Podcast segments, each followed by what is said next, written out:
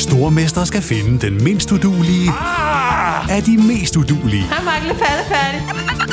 Sammen to papkasser. Åh, oh, nej, Mark. Må jeg ikke ringe til min mor? Stormester. En chance til. Det er ikke på nogen måde behageligt. Stream nu på TV2 Play. Hiring for your small business? If you're not looking for professionals on LinkedIn, you're looking in the wrong place. That's like looking for your car keys in a fish tank. LinkedIn helps you hire professionals you can't find anywhere else, even those who aren't actively searching for a new job but might be open to the perfect role. In a given month, over 70% of LinkedIn users don't even visit other leading job sites. So start looking in the right place. With LinkedIn, you can hire professionals like a professional. Post your free job on linkedin.com slash achieve today. Ever catch yourself eating the same flavorless dinner three days in a row? Dreaming of something better? Well, HelloFresh is your guilt-free dream come true, baby. It's me, Gigi Palmer. Let's wake up those taste buds with hot, juicy pecan-crusted chicken or garlic butter shrimp scampi. Mm. Hello Fresh. Stop dreaming of all the delicious possibilities and dig in at HelloFresh.com. Let's get this dinner party started.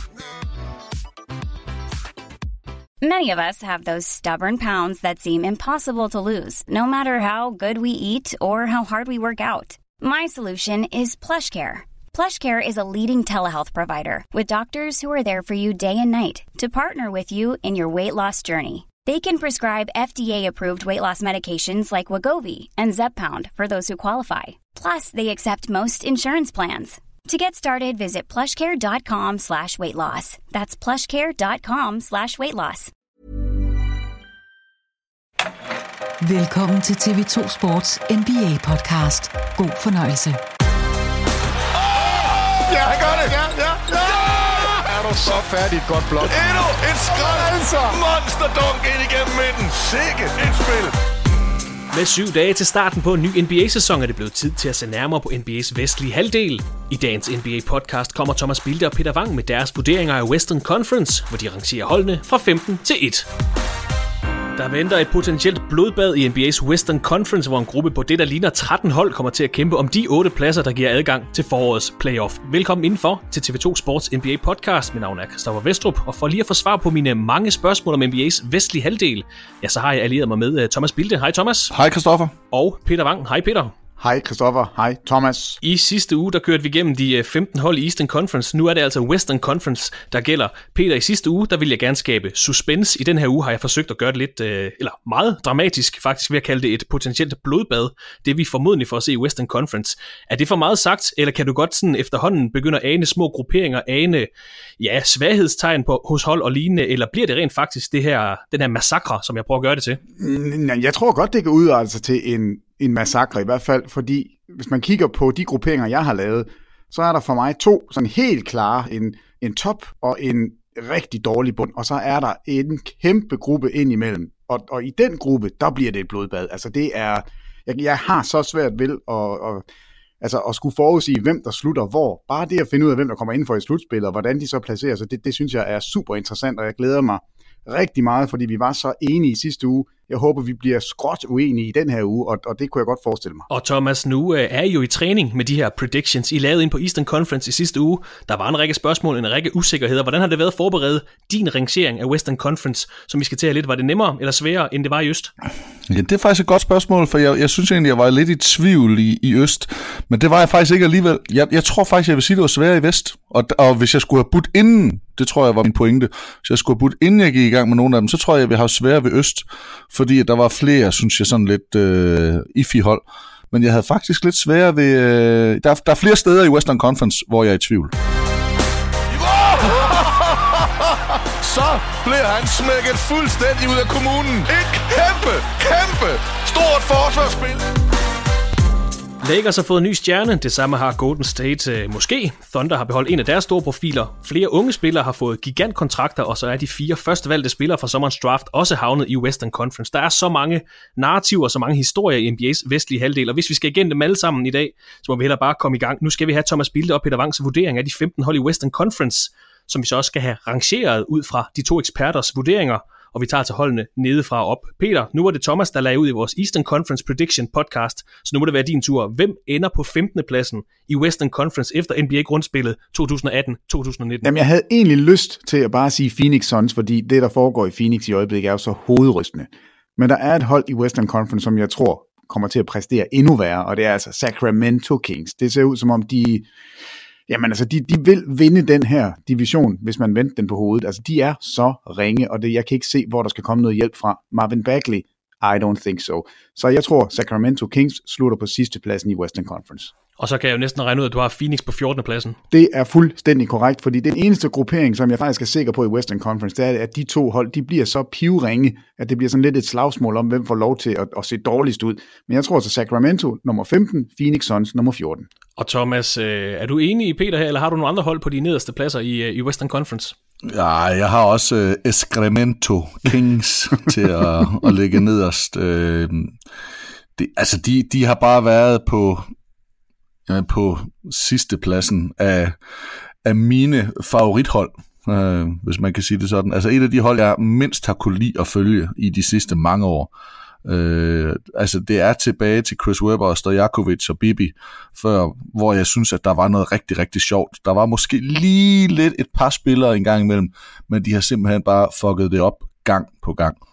Og øh, jeg tror ikke på dem. Jeg synes ikke, det er sjovt. Jeg synes faktisk, at Phoenix er et sjovere franchise. Øh, og jeg har også Phoenix i bunden øh, som nummer 14. Så, så de to første pladser, dem, øh, dem er vi enige om. Sacramento, dem, øh, dem har jeg også til nederst i år. Hvis vi lige skal have lidt ord på de to franchises, så kan vi sige, at det de sidste 10 sæsoner for Sacramento Kings har budt på en 12. plads, en 12. plads, en 10. plads, du, du, du, en 13. plads, en 13. plads, en 13. plads, en 14. plads, en 14. plads, en 14. plads og en 15. plads. Og I spår dem altså til endnu en 15. plads, øh, kongerne fra Sacramento. I her i offseason, der har de hentet Ben McLemore, Nemanja Bjelica. Altså man må da sige, Christoffer, undskyld, de, de, de der er i det mindste konstante. ja, det, det, ja, der er lige den der 10. plads, der stikker lidt ud, men ellers så... Ja, det er ret, den stak lidt, ja. ja. Uh, Nemanja Bjelica og Yogi Farrell, så har de draftet Marvin Bagley III og Gary Trent Jr., to gutter fra Duke med andet og 37. valget. Så er de skilt sig med Vince Carter og Garrett Temple. Udover de her mange sløje placeringer, det giver så også mening, at de er nu holdet med den længste slutspilstørke i NBA. De har ikke været i slutspillet siden 2006, altså i 12 sæsoner, plus den kommende, vi kommer her til, og I spår dem jo så i hvert fald ikke til at komme i slutspillet, så det bliver altså 13 sæsoner, ser det ud til for Sacramento Kings. Og lige for at gøre elendigheden færdig, så har de faktisk ikke deres uh, first round uh, pick til sommer. Det har Boston Celtics, gud hjælpe mig, fedtet sig til gennem uh, en masse handler. Og det, det tror jeg var alt det neg- nej, det er ikke alt det negative. Bogdan Bogdanovic er ikke med i sæsonens øh, første måned efter en operation i knæet. Men hvis vi nu skal kigge lidt positivt i Sacramento-lejren. Deres draft pick fra sidste år, 20-årig big man Harry Giles kommer til at spille. Marvin Bagley ser spændende ud. Helt støbt big man, der har spillet fint i preseason. De har de laveste lønningsudgifter til den kommende sæson. De er de eneste hold, der er under 100 millioner. Men derudover, Peter, hvad, er Sacramentos mission lige nu, er det at gøre sig selv attraktiv som et free agent marked, og så ellers Jamen, bare udvikle unge spillere, eller, eller, eller hvad skal de gøre? Er det, er der jo ryst det her dårligt? Jeg ved det simpelthen ikke, fordi øh, det ser ud som om, der er ingen plan overhovedet. Der er ingen retning på det her franchise. Der er ikke nogen, der ved, hvad fanden der foregår. Det eneste, jeg synes, der fungerer for dem, det er det Aaron Fox, altså deres point guard, som jeg egentlig forventer en fin sæson fra. Men alle de andre, altså jeg er slet ikke enig i, i Marvin Bagley. Uh, Bagley. Nu siger du, at han har haft en fin preseason og Summer League, og jeg synes, han har været dårlig. Altså jeg, jeg synes ikke, han har levet op til noget som helst, som en, et første runde andet valg skal, skal være. Øhm, og, og jeg synes, de har jokket givet valg i de nælderne ved ikke at tage Doncic, når de havde chancen for det. Jeg, jeg var ikke gået med, med Bagley, og det er bare endnu en Sacramento-beslutning, som jeg ikke er enig i. Darren Fox det ser godt ud. Alt det andet, det er noget crap, og jeg, jeg er... Altså, jeg, jeg ved ikke, hvad deres plan er, fordi øh, de har været så dårlige så længe, uden at udvikle noget som helst. Øh, så, så, så free agents skyer jo det her hold, medmindre de kan komme til at, at blive overbetalt. Så de er nødt til at udvikle det, de har. Øh, og, og den eneste, jeg kan se noget rigtig potentiale i, det er altså Darren Fox. What the fuck say? Ding. Et bud på en uh, start femmer for Thomas og Peters 15. plads i Western Conference i denne sæson kan hedde Darren Fox, Buddy Hield, Iman Schumpert, Marvin Bagley og Willie Cauley Stein. Lad os også lige uh, sætte på ord på 14. pladsen, eller den, det hold, som I ser på 14. pladsen, Phoenix Suns. Må jeg lige tilføje lidt til, til Sacramento? Jeg, jeg tænker, at de er, det er et hold, som gerne, altså der var lidt på tale om at skulle til Seattle. De ville ikke gerne, de ville selvfølgelig gerne blive i Sacramento. Der var en ny arena, der var alle mulige ting, der blev kæmpet for. Og man, man var sådan et eller andet sted, så, så følte jeg for et par år siden, at der var et positivt vibe omkring dem. At man var på vej det rigtige sted hen. Og med det, der kunne man godt have, have hentet øh, et par free agents, altså et par store free agents, fordi at der er noget at bygge på, og man tror på noget. Men som det har gået siden, og som det går nu, der er jo ikke nogen, der gider at bo i Sacramento, af de her store, øh, store stjerner. Der er ikke nogen, der gider at spille for et hold, der ikke har noget at byde på. Jeg, jeg ser altså en forholdsvis svær periode for dem. De skal bygge det op helt fra bunden. Øh, lidt ligesom vi så det med, med Philadelphia. Øh, altså virkelig skabe deres eget igennem unge spillere, og først når de har nogle rigtig, rigtig gode unge spillere, så kan de begynde at lokke nogen til. Og så øh, lad os få sat nogle ord på 14. pladsen. Øh, Phoenix Suns, de har hentet en, en del spillere her over sommeren. Trevor Ariza, Ryan Anderson, Rashawn Holmes, Daryl Arthur. Så har de draftet med førstevalget DeAndre Ayton. De har også fået Michael Bridges ind, som de har draftet som nummer 10, der han har vundet to college-mesterskaber med Villanova Wildcats og Eli Okobo har de også draftet med 31. valget. Ud af øjet Tyler Eulis, Marquise Chris, Alfred Payton, Jared Dudley og Alex Len. Det var første gang nogensinde, at uh, Phoenix Suns havde første valget i draftet, og det brugte de altså på DeAndre Ayton. Meget mobil uh, center fra Bahamas. Jeg skulle til at kalde ham Bahama jeg ved ikke, hvad det hedder, når man er fra Bahamas. Bahama Mama. Bahama Mama. en, en Bahamanese. En, en, bah, en, bah, en Bahameser måske. Spillet for Arizona sidste år. Han har set god ud.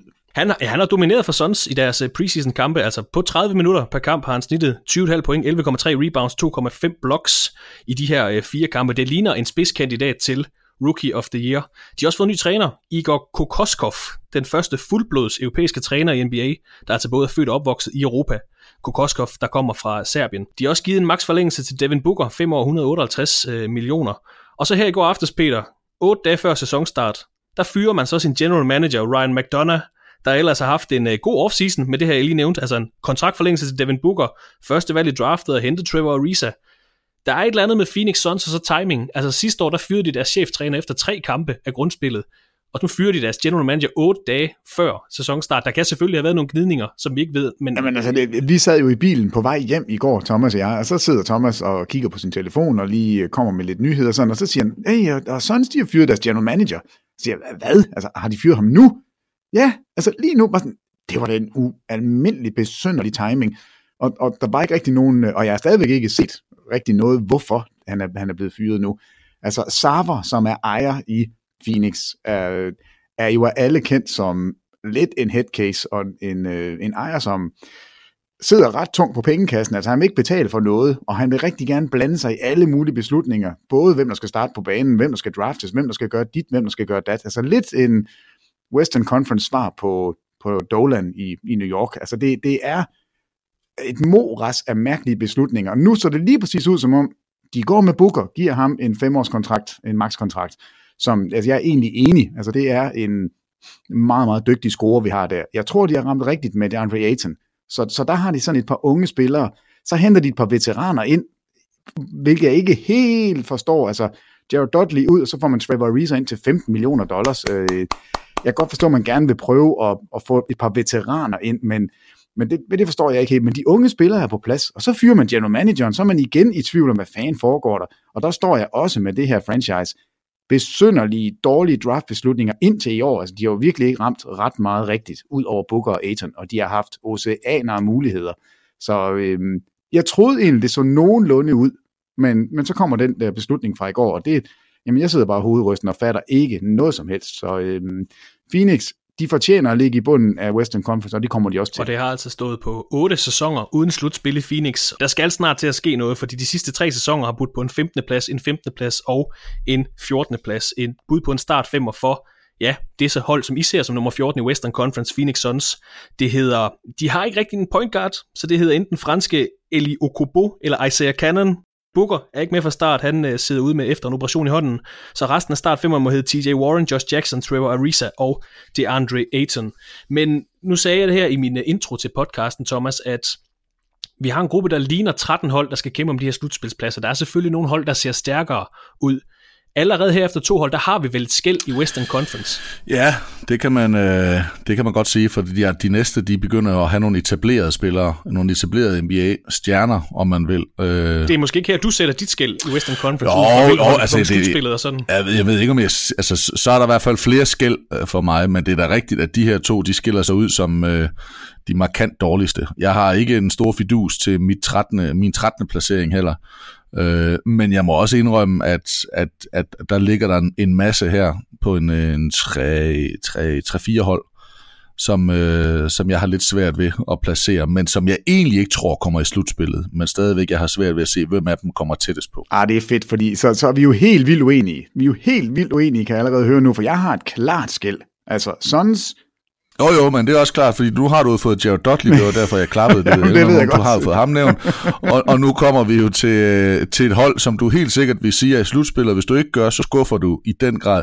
Jeg har Memphis Grizzlies på, øh, på 13. pladsen, øh, og grunden til, at jeg har dem over de andre, altså jeg, de har lidt bedre spillere, og de har i hvert fald en, der, der er markant bedre, måske endda to, der nok er markant bedre, men i hvert fald en i Marc Gasol.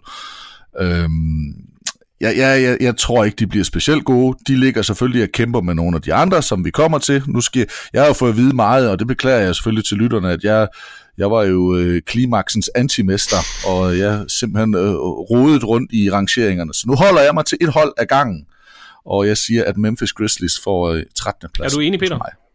Og jeg er fuldstændig ligeglad med grit and grind, og hvad Peter han kan komme på øh, at tosset hedder om det her hold, der gør, at han De elsker. ligger i hvert fald ikke nummer 13. Mark Gasol, Mike Conley, Jaron Jackson Jr. Nu har vi altså lige pludselig et par gode spillere sammen, og vi har skadesfri veteraner, som ved, hvordan man vinder. De dumper ikke ned på 13. pladsen. Der er jeg ked af at sige det, selvom jeg virkelig holder af det her hold, og tror på, at de altså, går en lidt bedre fremtid i møde, end, end mange havde spået dem. Jeg har Dallas Mavericks til at ryge ned på 13. pladsen. Memphis Grizzlies, de bliver et godt hold, og, og det er derfor, jeg siger, at der er et klart skæld for mig. Suns og Kings er pivringe, og dem, dem smider vi bare ud. De ligger 14 og 15. Så har jeg 1, 2, 3, 4, 5, 6, 7, 8, 9 hold, som jeg, ja nærmest 10, men i hvert fald 9 hold, som jeg simpelthen ikke kan beslutte mig for, hvordan skal ligge. Men jeg starter altså ud med at sætte Dallas ned på en 13. plads. Jeg tror ikke på, at, øh, at de bliver gode nok. Det betyder ikke, at det er et dårligt hold. Det betyder faktisk, at jeg tror på, at de er med i kampen om en slutspilsplads. Men til sidst, så er det dem, der gå under og, og ryger ned på en 13. plads. Så tror du heller ikke, ikke på, de helt gode nok. nok, men altså, hvis, hvis de smutter indenfor som nummer 8, så vil, jeg ikke, øh, så vil jeg ikke være fuldstændig overrasket, fordi jeg kan ikke placere de her, altså jeg, jeg kan simpelthen ikke finde hoved og hale i de her ni hold. Jeg synes, de er så tæt alle sammen. Thomas, nu har I set uh, Dallas Mavericks i to uh, preseason-kampe for Kina mod Philadelphia 76ers i begge de her kampe. Hvad har I set i de her kampe? Det har jo været, ja, to træningskampe, hvor de har spillet uden tre af deres største stjerner i Dirk Nowitzki, DeAndre Jordan og Harrison Barnes. To formodet starter i hvert fald, men hvad har I set fra det her Mavericks hold? Jamen, vi har øh, set, at, øh, at Doncic, han har, øh, han har spil og potentiale nok til at kan være med i NBA. Jeg er ikke sikker på, at han lige pt. er en stjerne i, øh, i NBA, men jeg er rigtig godt tilfreds med det, jeg har set fra, fra, fra rookien. Øh, så har vi set, at de har noget lidt, lidt dybde, øh, synes jeg godt, man kan strække sig til, men vi har absolut også set, at de har nogle svagheder. Og når de ikke har DeAndre Jordan med, så, og Dwight Powell ligesom skal rende og være det, den store mand. Jeg sige, Dirk Nowitzki er jo ikke nogen forsvarsørn. Og når han skal rende og, og dække op på de store, så, så får de problemer. Nu er det også et, øh, et, et det er ikke et unfair, men et lidt akavet hold at, at blive matchet op med i Philadelphia, fordi at de har en så stærk, stor mand som Embiid, men samtidig også en kæmpe på, på guard-positionen. Doncic, der selv er stor, øh, så jo faktisk lille ud i, i mødet med, med Ben Simmons.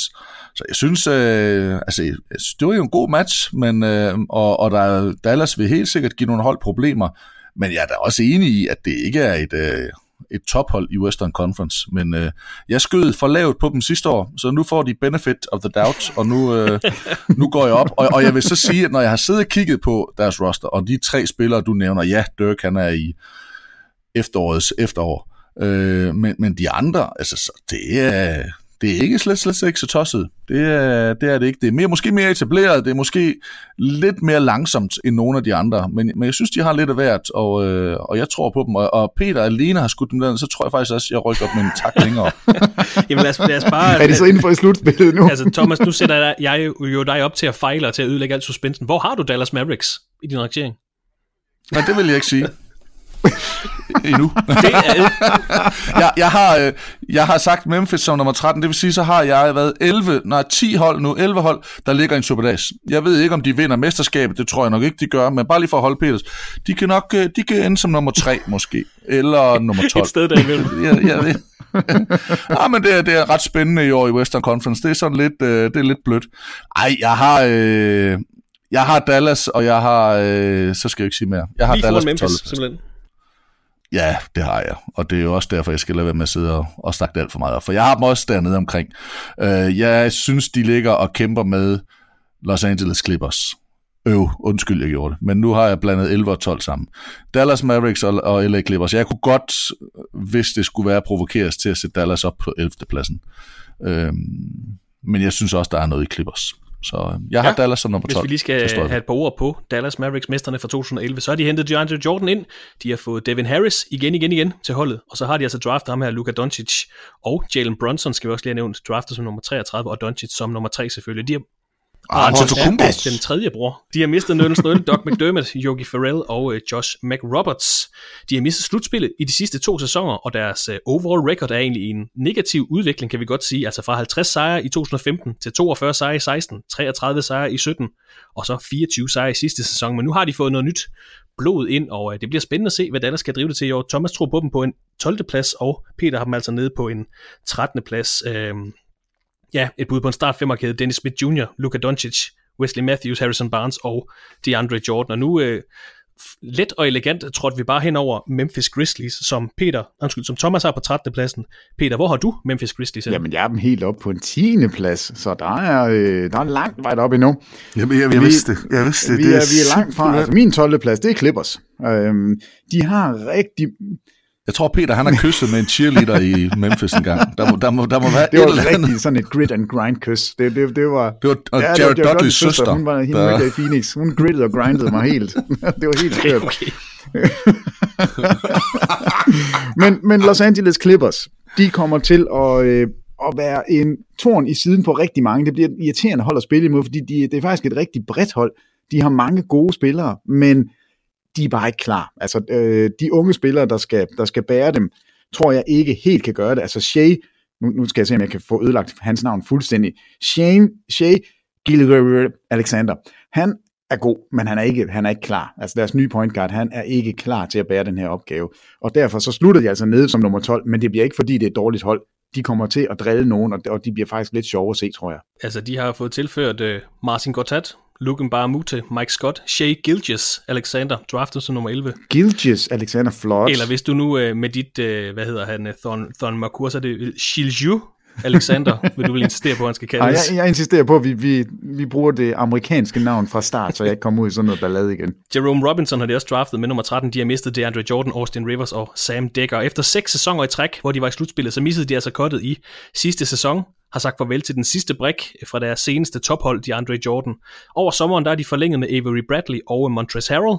Tobias Harris har til gengæld sagt nej til en kontraktforlængelse i omegnen af 80 millioner dollars. Og øh, Peter, du siger, det er et bredt hold. Altså deres bænk umiddelbart, nu, vi skal nok komme til deres start fem lige om lidt, men deres bænk lyder umiddelbart på Milas Teodosic, Lou Williams, Luke Mute, Mike Scott, Montrezl Harrell, Boban Marjanovic, Wesley Johnson, Shea Gilgis Alexander, som mange har rigtig store forventninger til.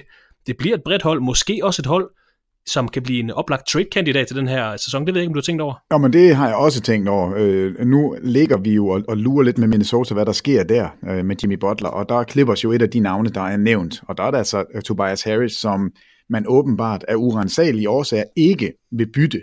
En spiller, som siger nej til en kontrakt, og nu har man mulighed for at få fat i Jimmy Butler. Hvis det er det, der bestemmer, at man ikke hugger på og laver et trade, så synes jeg, det er lidt mærkeligt, fordi Tobias Harris har i hvert fald ikke indikeret, at, at Clippers er stedet, hvor han gerne vil blive ved med at være. Men, men det er så bare mig, der synes, det er lidt underligt. Men du har fuldstændig ret. Når du nævner alle de her navne, så sidder man jo sådan og nikker og siger, det er jo en NBA-spiller, og det der, det er det også. Og de har altså 12 rigtig gode spillere. de har ingen stjerner. Altså Gallinari er måske det tætteste på en stjerne, og han spiller, hvad skal vi, optimistisk, så spiller han 50 kampe. Altså han er altid skadet. Så det, det er et, et hold fuld af gode rollespillere, men de har ikke den der stjerne, som lukker kampene til sidst, og det kommer til at koste dem. Men jeg tror, det bliver sådan et hold, som ingen har lyst til at møde, men man kan bare ikke se så mange sejre på kontoen. Jeg, jeg tror, det er det, der bliver, der bliver deres sæson, og det gør altså, at de slutter ret langt nede, men det betyder ikke, at det ikke er, er, er et spændende hold. Og Peter har dem altså på 12. pladsen, Thomas har dem en lige en plads foran på 11. pladsen. Thomas, nu er vi over det her Lob City-æra hos øh, Clippers. De er brede, som Peter er inde på, de mangler måske den her helt store profil på holdet. Er det et hold, du vil holde øje med i forhold til øh, altså underholdning, når du sidder lørdag formiddag lige ved se en NBA-kamp, vil du så tænke, uh, klipper sig på programmet. Er det, er det et League Pass-team på en eller anden måde? Uh, nej. Øh, de kan stadigvæk godt kaste nogle gode lobs, tror jeg, men øh, det bliver fra Theodosic til Lou Williams. Øh, ej, jeg, jeg tror ikke. Nej, det er ikke et hold, som, øh, som kommer til at gøre noget for mig. Øh, det kan godt være, at de overrasker, og det, at det bliver det, men, men pt. så nej, der har jeg ikke... Øh, der har det er også et hold, der skal tage nogle beslutninger i løbet af sæsonen. Der er mange af deres spillere, der kommer af kontrakt, og når man lige pludselig bliver nævnt som et marked, som Jimmy Butler og Kawhi Leonard åbenbart gerne vil spille for, lidt atypisk for Clippers franchise historisk set, så skal man passe på, at man ikke binder sig øh, for meget, men det bliver, jeg tror, det bliver et lidt funky hold. Det skal nok blive sjovt. Et bud på en start femmer kan hedde Patrick Beverly, Avery Bradley, Danilo Gallinari i 50 kampe, som Peter er inde på, Tobias Harris, og så øh, Marcin Gortat. det, er, det er sgu da kedeligt. Jamen, jeg, jeg ved ikke, hvad man... Altså, Theodosic er sjov, og Lou Williams er sjov, men, men det andet, der er der ikke... Altså, jeg synes, Bradley er god, og Tobias Harris Jamen, er god. der er ikke nogen stjerner. Det er jo det, der er deres problem. Altså, det, det er et super bredt hold. De kommer til at have fem NBA-spillere på banen af gangen. Altså, der er ikke, der er ikke noget tidspunkt, hvor man sidder... Men det gør samtlige 30 hold Nej, det gør i NBA. de det er jo ligesom ikke. det, der definerer. Tag, tag du det er jo det, der Sacramento, definerer. det er Hvis man ikke- spiller i NBA, så er man en Ja, men NBA-spiller. det, øh, jeg er uenig. Phoenix Suns og Sacramento Kings, de kommer til at spille med sådan nogle spillere, hvor vi sidder og tænker... Hvem, De spiller med fem Euroleague-spillere. hvem i alverden er det der? Han, han burde da ikke spille NBA. Altså det er, der, der, der bliver Clippers et, øh, et meget, meget bredt hold, men de mangler simpelthen den der stjerne. Og nu har vi sprunget over Memphis Grizzlies i to omgange. Nu må vi heller lige øh, slå lidt ned på dem. De har hentet en, øh, en håndfuld spillere ind. Kyle Anderson, Garrett Temple, Omri Caspi, Jaren Jackson Jr. har de draftet. Javon Carter har de også draftet. Og så Yuta Watanabe, en japansk forward, har de også hentet ind. De har til gengæld mistet Tyreek Evans, Gerald Martin, Ben McLemore, Mario Chalmers og Deontay Davis. De havde syv sæsoner i træk, hvor de var i slutspillet. Så blev det blot til 22 sejre i sidste sæson, der var uhyggeligt meget præget af skader hos profilerne på holdet. Man opsagde også cheftræner David Fisdale i sidste sæson og erstattede ham med JB Bickerstaff, der blev forlænget efter sidste sæsons øh, grundspil. Thomas, du har dem ned på 13. pladsen. Peter har dem helt op på 10. pladsen. Det er nok mere en, øh, en vangisme, end det er logik. Jeg ved det ikke helt. Men Nej, prøv lige, hey, hey, hey, hey. Prøv, du, du nævnte selv de her spillere, der var kommet til. det er vel lidt svært at vurdere det her Memphis hold ud fra sidste sæson, hvor Mike Conley kun spillede 12 kampe, og Chandler Parsons havde 36. Men du tror altså ikke på dem, i hvert fald overhovedet til slutspillet i år.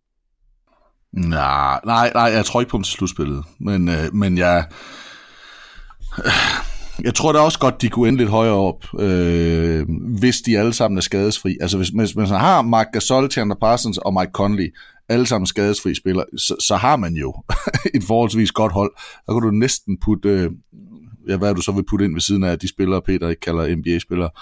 øh, men, men det er jo, men, men, men de har bare ikke bevist noget. Der har ikke været særlig god kemi de sidste par år. Øh, jeg, jeg synes, at pilen har peget nedad for Memphis Grizzlies. Og, øh, og derfor så har jeg dem dernede. Og så håber jeg selvfølgelig, at, at Dallas kan, kan rykke lidt. Men, men, man, jeg, altså, jeg kan sagtens se Clippers øh, blive som, nummer 13, og, øh, eller Dallas blive øh, 11'er, og øh, Memphis blive 11'er. Altså det, det, de, de kan godt bytte rundt internt, de der tre hold mellem mig, hvis skaderne øh, de taler mod det ene hold og med Men Peter, hvorfor er det så, at du ser dem så højt oppe? Er det bare øh, kærlighed? Ja, det Gammel kærlighed, det ikke. ruster Godt spørgsmål. Jamen Godt det er jo fordi, at, at du har to, altså nu ved jeg godt, at Mike Conley aldrig har været en All-Star, men, men det er jo den, der altid bliver taget frem som øh, ham, der burde have været en All-Star, hvis ikke alle de her vanvittige guards havde været omkring ham i Western Conference. Du har en solid forsvarsspiller i Mark Gasol. Altså han er ikke ung længere, men han er stadigvæk præcis lige så god, som han skal være til at bære et forsvar, samtidig med at han godt kan score point i angrebet. Og så har man tilført et par veteraner, som virkelig kommer til at hjælpe. Og så har du altså øh, lige pludselig et hold, som på papiret er, altså kan de holde sig skadesfri, og det håber og tror jeg jo, de kan i år. så er det et hold, der driller med om slutspidsplads. Øhm, og derfor så kommer de ikke til at ligge dernede. De kommer til at vinde alle de her tætte kampe, fordi de ved, hvad de skal gøre. Mark Gasol er formidabel, Mike Conley er formidabel. Så, øh, så de slutter altså dernede som nummer 10, men de er tæt på at komme ind for i slutspillet. Jeg tror mere på, at de, de trender op, end de trender ned. Altså jeg ser ikke dem falde ned og blande sig med Sacramento og Phoenix øh, i den ende. Det er mere slåskampen omkring øh, den 8. den 8. seed, eller måske 7. seed. Altså Memphis er et godt hold. Og et bud på en øh, start femmer for Memphis Grizzlies skal hedde Mike Conley, Wayne Selden, Kyle Anderson, Jermichael Green og Mark Gasol. Peter, du har Memphis på 10. pladsen. Du har taget Sacramento nederst, Phoenix, Dallas, Clippers, så mangler vi din 11. plads, hvor øh, Thomas han har Clippers. Der har jeg Minnesota Timberwolves. Øh, de fik en lille hurtig tur ind i slutspillet sidste år, efter at have været væk i, i 13 sæsoner, og, og nu er de tilbage igen. Den her måde at, at, at lave det her Jimmy Butler ballade, som jeg ved jo ikke engang, om han spiller for, for Minnesota i år, men helt sikkert vil man prøve at trade Jimmy Butler. Man har en ejer og en, en, øh, en holdpræsident, som ikke taler det samme sprog, man får at vide af general manager, vi trader ikke, og så to minutter efter siger ejeren, I kan bare ringe til mig og komme med et bud. Altså det, vi taler altid om, at det franchise, det er vigtigt, at alle led er forbundet, og man taler det samme sprog, og man er på samme side i bogen, og alle er enige. Og der er ingen, der er enige i Minnesota. Der er ingen, der ved, hvad fanden er, der foregår. Samtidig så mister man deres bedste spiller, som ikke er Carl Anthony Towns. Sæson. Jeg tror ikke på, at han spiller for dem, og hvis han gør, er det sådan en motiveret Jimmy Butler, vi ser? Altså, det er et omklædningsrum, hvor spillerne ikke kan lide hinanden. Allerede der, så er der alt for mange røde lamper, der lyser. Så jeg tror simpelthen ikke på, at de kan, de kan bære det. Og den, der skulle gå forrest og, og binde det hele sammen, det skulle jo være Carl Anthony Towns. Og han har endnu ikke vist, at han er den kaliber, som kan sådan sætte folk på plads på den gode måde. Altså, han, der mangler noget, øh, et eller andet styrke, noget, noget karakter i det her hold, og når Jimmy Butler er væk, så mister de alt det, de havde, der var rigtig godt sidste år. Så desværre, Minnesota Timberwolves, de ryger helt ned, altså, øh, ned, som, altså ned på en 11. plads, og det er, det er trist, fordi de havde noget rigtig godt kørende sidste år. Det er de ødelagt nu. Og de falder altså øh, tre pladser, ifølge Peter Wang. De endte som nummer 8 i Western Conference sidste år, tabte 1-4 i første runde af playoff til Houston. Brød den her slutspilsforbandelse. For første gang siden 2004 var de med i NBA-slutspil. Det er jo ellers et hold, nu ved jeg godt, at der er den her øh, store parentes, der hedder Jimmy Butler, men et hold, der rent rekordmæssigt trender i den rigtige udvikling. 16 sejre i 2015, 29 sejre i 2016, 31 sejre i 2017, og så hele 47 sejre i sidste sæson, og et første runde exit, som nævnt til Houston øh, Rockets. Thomas, øh, det er lige før jeg kan hoved, høre din hovedrysten over i den anden øh, boks. Hvad siger du til den her, øh, det her take fra Peter Wang? Det er godt hørt. Ja. jeg, jeg, jeg, jeg, jeg hæfter mig ved, at øh, hvis Minnesota de ligger nummer 11 i, på Peters rangliste, så er de jo stadigvæk med i, øh, i en superdags, der hedder de kan som nummer 3 eller 4. Øh, det, det er jo ligesom det, der bliver lagt ud, ikke? at det, det, det, det bliver jo en ret stor mix. Øh, ej, det, det, det, det ser jo ikke godt ud. Det er jo ikke fedt, at, at når de der ting, de sker. Altså, det er det jo ikke. Øh, så jeg kan godt forstå, at, at Peter ser dem ned. Jeg har dem ikke øh, helt dernede. Mit øh, resonemang er gået på, at hvis de trader Jimmy Butler, så får de noget andet ind. Øh, altså, fordi Jimmy Butler er så meget værd, at hvis man sender ham afsted, så får man noget nyt. Og hvis ikke, man, øh, man gør det. Altså det, det man så med Kawhi Leonard, i, øh, om han var skadet eller ej, lad os, hvis han var skadet, så er det jo en ting. Men hvis han bare nægtede at spille i San Antonio, altså jeg, jeg kan ikke huske, at jeg har set det øh, før. Og det tror jeg ikke kommer til at ske igen. Der er nogle af spillerne, der bliver, eller jeg tror, Jimmy Butler også bliver for bange for øh, at miste penge i den næste kontrakt, hvis man ikke spiller. Så hvis han bliver tvunget til at spille i Minnesota, så tror jeg stadigvæk, at, at, at, øh, at han vil gøre, hvad han kan kemien er der ikke helt, øh, og derfor så har jeg dem heller ikke inden for i slutspillet, men, men jeg tror ikke, at de, øh, at de ryger helt ned. Jeg synes, der er meget talent på, øh, på holdet, og hvis Butler, vil jeg gerne lige stresse igen, hvis Butler bliver traded, jamen så tror jeg også, at man får noget godt ind, som både kan give noget energi, men samtidig også være noget talent, de, de forhåbentlig Det var også kun en, øh, en enkelt kamp, der gjorde, de kom i slutspillet. Det var en enkelt kamp foran Denver Nuggets sidste år, der altså gjorde, de fik den 8. plads, øh, der kom ind. De har tilført Luol Deng, Anthony Tolliver, James Nunali hedder han. De har draftet Josh Okogie og Keita Bart's Job ud af rådet Aaron Brooks, Jamal Crawford, Nemanja Bjelica og Cole Aldridge. Det var et godt offensivt hold, nummer 4 i hele ligaen, kun overgået af Toronto, Houston og Golden State ja, der er den her store parentes, og det er jo mere det, det er jo ikke sikkert, det er jo sjældent, man får dollar for dollar, når man trader sin store stjerne, men hvor meget vil det rykke, Peter? Altså, du har dem allerede uden for slutspillet. Hvad nu hvis han bliver, og han er motiveret og siger, nu skal jeg spille for, min, for en max-kontrakt. Vil det rykke meget ved din rangering af Minnesota Timberwolves? Mm, ja, hvis, han, hvis, hvis vi vidste, at han ville spille, og at kemien var okay. Men kemien bliver ikke okay. Så, så selvom han bliver tvunget til at spille, så tror jeg for det første, det vil udspille sig sådan her, at, at den der håndskade, som lige pludselig er dukket op igen, øh, så tror jeg bare, at det er, jeg har simpelthen så ondt i hånden. Jeg, jeg kan faktisk ikke rigtig spille. Det eneste, han ikke vil, det er at gå glip af sine penge. Og det vil sige, at han skal, hvis holdet øh, skal spille, så skal han jo selvfølgelig spille, hvis han kan. Men det kan han ikke, fordi hans hånd gør ondt. Han er, han er skadet, og det skal han nok finde en doktor til sidst, der siger, der, det vil være skidt for ham at spille nu. Så jeg, jeg tror, der kommer til, og hvis ikke han bliver traded, inden sæsonen går i gang, så tror jeg ikke, vi ser Jimmy Butler spille. Jeg tror simpelthen, at han vil læne sig op af den her hånd og sige, au, au, au, au, indtil han bliver traded. Øh, og så vil, vi, så vil vi se, om dukke op i en anden uniform. Og det, man får igen, det kan bare ikke på nogen måde matche det, som Jimmy Butler er. Altså, det, det er en top 10 spiller i NBA i min bog i sidste sæson. En spiller, som er fantastisk i begge ender af banen. Altså, jeg, jeg tror, man, man sådan lidt har glemt, hvor god og hvor vigtig Jimmy Butler var for det her Minnesota-hold.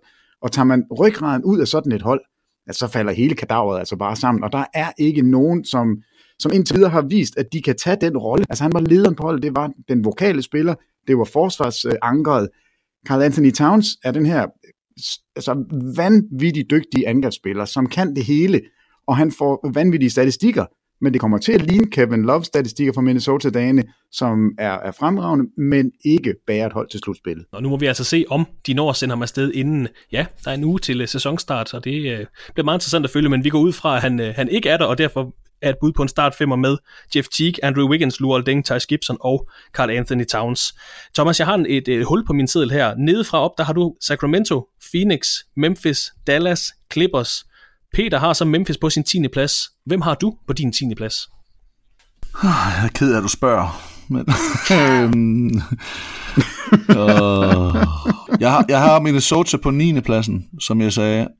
Gjorde jeg ikke? Hvem det, ikke. er det, det sidste hold, der kommer i slutspillet? Nej, jeg er i tvivl om. Jeg siger, det jeg har skrevet, det er Portland Trailblazers. Jeg er i tvivl, men jeg har skrevet Portland på den 10. pladsen.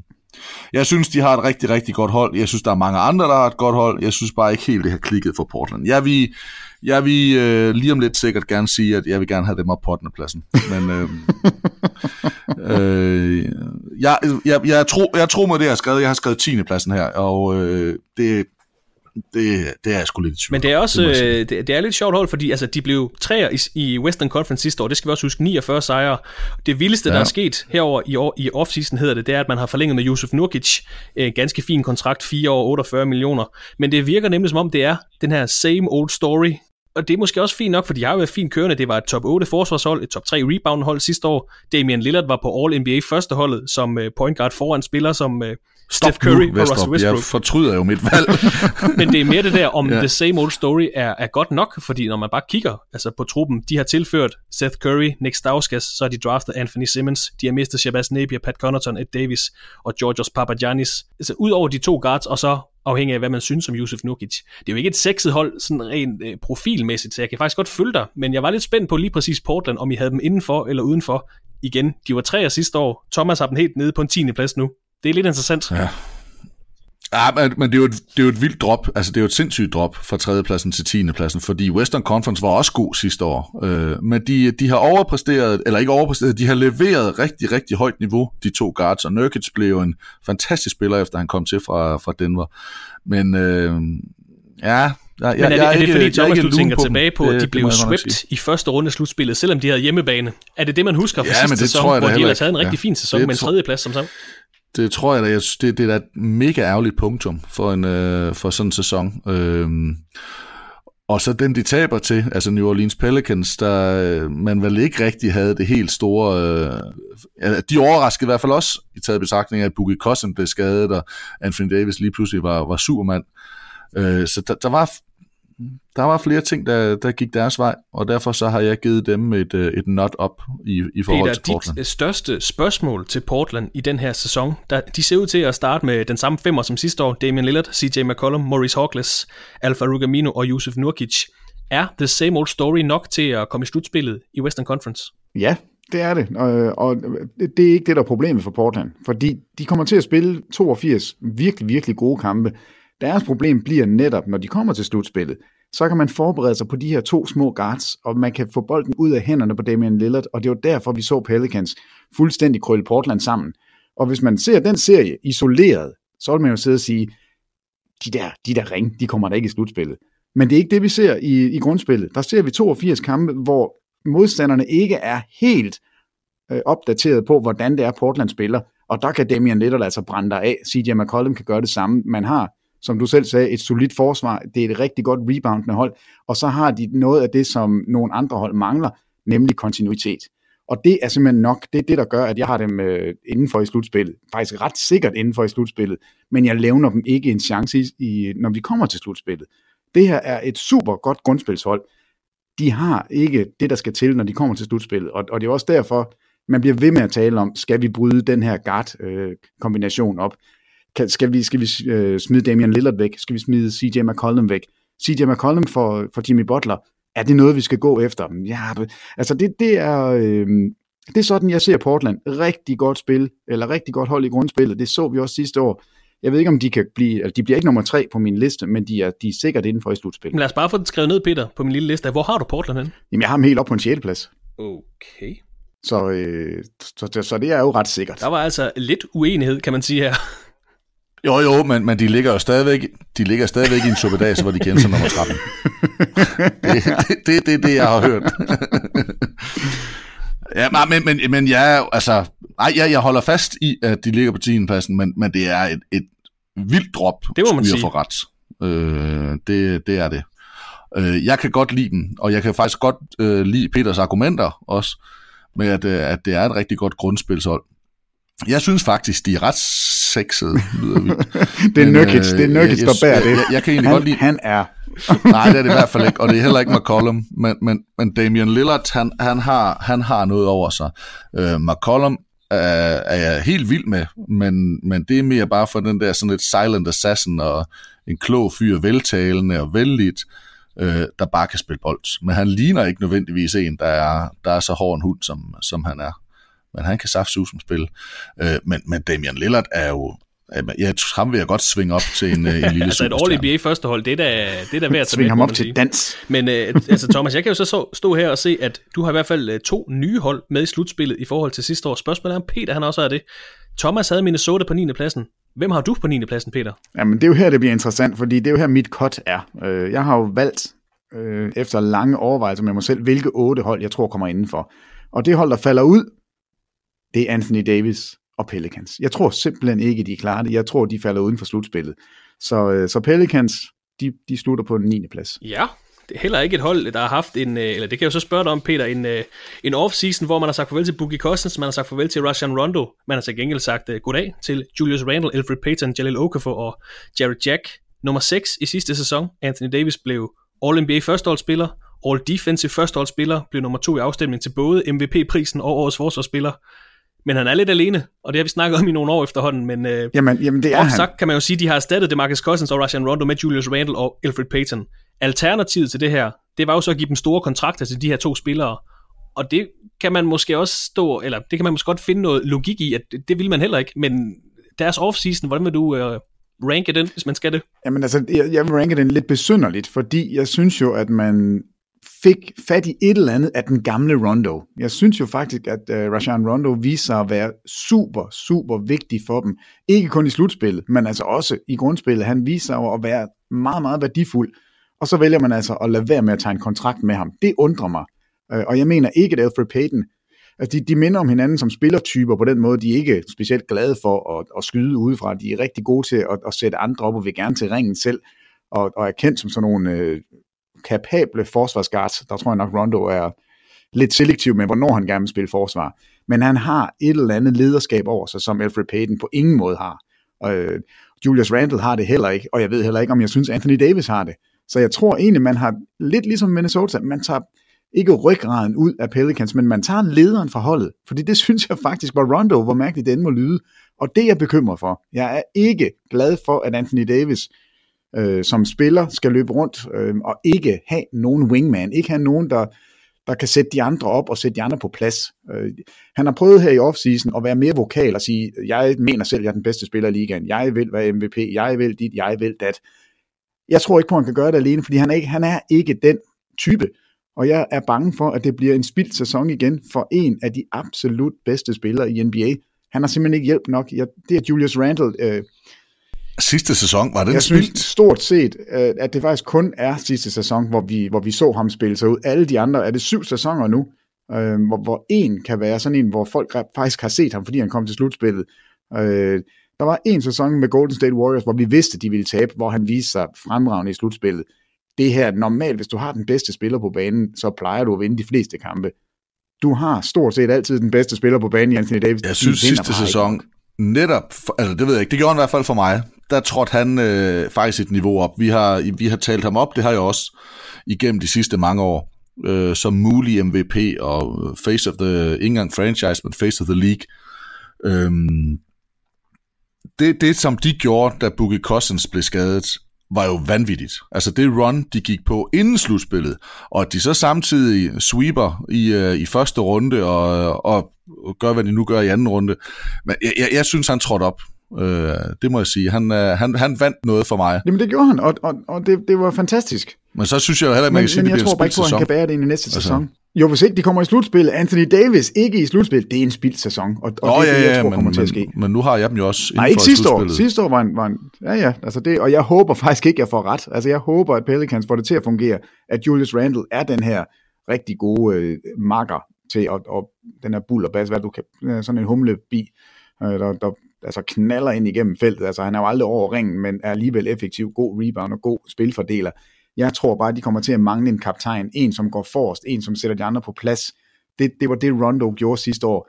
Jeg ved ikke, om Anthony Davis nogensinde bliver den spillertype, så derfor tror jeg, det er så vigtigt, at han har sådan en, som kan det, og, og det kan jeg ikke se, han har på det her hold. Er det Jared Jack? Altså så er det i hvert fald ikke et hold, jeg vil regne særlig Nej, meget med. det er det ikke. okay, jamen så er vi jo enige, så er det, øhm, så er det ikke ham, men altså det, det, er, det er jo der, jeg satte mit cut. Pelicans, som jo ellers øh, ja, netop vandt første runde i slutspillet sidste år. Jeg tror ikke engang, de kommer indenfor. Så man bort fra øh, Anthony Davis, eller bare lidt bort fra ham, øh, nu er han så god, så ham vil jeg gerne se spille og så videre, men jeg vil faktisk hellere se Portland øh, inden for i slutspillet. Altså jeg synes, Portland er et sjovere hold at følge øh, end, end New Orleans. Jeg har, jeg har altid haft det lidt svært med, med New Orleans. Øh, men, øh, men jeg tror altså på dem. Jeg har dem på 8. pladsen. Jeg tror på dem til at, at komme indenfor. Okay, det får vi lige noteret med det samme her. New Orleans, det første mm. hold indenfor. Var det ikke det, vi var kommet til? Lige præcis. Ja. Uh, lige for at gøre Pelicans færdig for anden sommer i træk, der havde de ikke noget uh, første runde draft pick, og uh, så det er altså heller ikke fordi, der lige står folk i, uh, i baglandet og banker på og skulle ind på det første hold. Jeg er også, uh, jeg er også lidt nervøs for New Orleans på den lange bane, når og læg mærke til, at jeg siger, når Anthony Davis smutter for holdet, for det kommer til at ske. Hvor smutter han hen, Christopher? Jamen, han tager til uh, Los Angeles Lakers. Ja, det tror jeg også. Så, så er det sagt. Uh, yes. Start femmer for Pelicans kan hedde Drew Holiday, Etuan Moore eller Alfred Payton. Det er de uh, hvad havde det testet lidt her i preseason. Solomon Hill, Julius Randle og uh, Anthony Davis. Så fik vi også det første slutspilshold på Thomas' liste med. Det er nemlig New Orleans Pelicans. Så altså ikke noget slutspil til hverken Minnesota, Portland, Los Angeles Clippers, Dallas, Memphis, Phoenix eller Sacramento, hvis det står til Thomas Bilde. Peter, lad os bare få Nej, det dit lidt 8. seed i Western Conference. Hvem har vi der? Jamen, det er, det er jo ikke rationelt, det her. Øh, det, det burde ikke kunne lade sig gøre. Men jeg har San Antonio Spurs til at snige sig indenfor i slutspillet.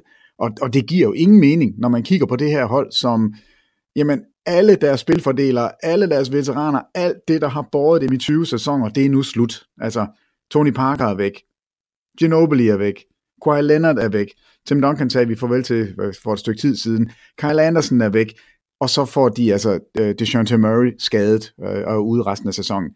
Jeg, jeg, det, det eneste, den eneste grund til, at jeg, jeg tror på, at de kommer indenfor, det er fordi, at Greg Popovich er der, og han får altid det maksimale ud af et hold.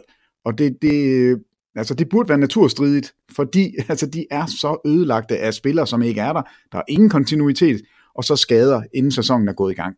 Det bliver super, super svært, men han har bare en evne til at få det bedste ud af sine spillere, og der kommer en eller anden, som vi ikke har hørt om endnu, som blæser igennem for San Antonio i år. Patty Mills bliver måske den startende point guard. Det ved jeg ikke, om han kan bære, men på en eller anden forunderlig vis, så skyder de mellemdistance to år hele sæsonen, og de vinder alligevel deres kampe lige præcis nok til at komme ind for i slutspillet. Jeg tør ikke gå imod Greg Popovich. Altså det er, det, det er mange år siden, jeg besluttede det, og det holder jeg fast ved, selvom det, altså når jeg kigger på deres roster sidste år, og kigger på den i år, og så kigger på skader, så giver det ingen mening. Men jeg går altså med dem, de kommer inden for bundet. Og jeg kan regne ud, at uh, Thomas Bilde også har dem indenfor i uh, slutspillet. Og hvis det lykkedes, så tangerer de jo faktisk... Det er skarpt. Uh, ja, det er skarpt. ja, ja, ja. Jeg har alligevel gået på universitetet et år eller to. ja. hvis, de, hvis det lykkes for dem at komme i slutspillet, så tangerer de faktisk rekorden for flest sæsoner i træk, hvor man har kvalificeret sig til. Slutspillet kom op på 22 sæsoner i træk.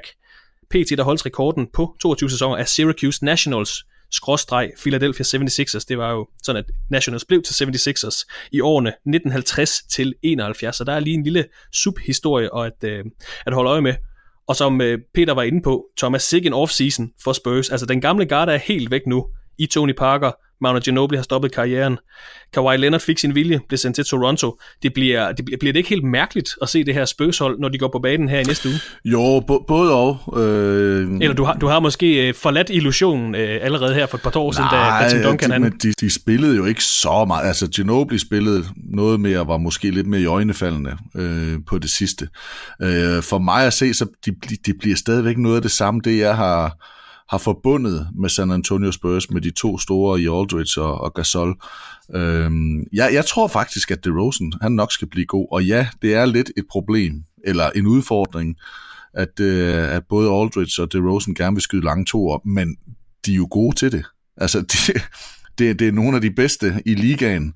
Øh, så når man så samtidig har et, et unikum som, som Popovic på sidelinjen, hvis, hvis det havde været Brad Stevens, så tror jeg også, vi havde sagt, jamen han skal nok finde en løsning. Altså han skal nok finde en måde at få brugt dem på.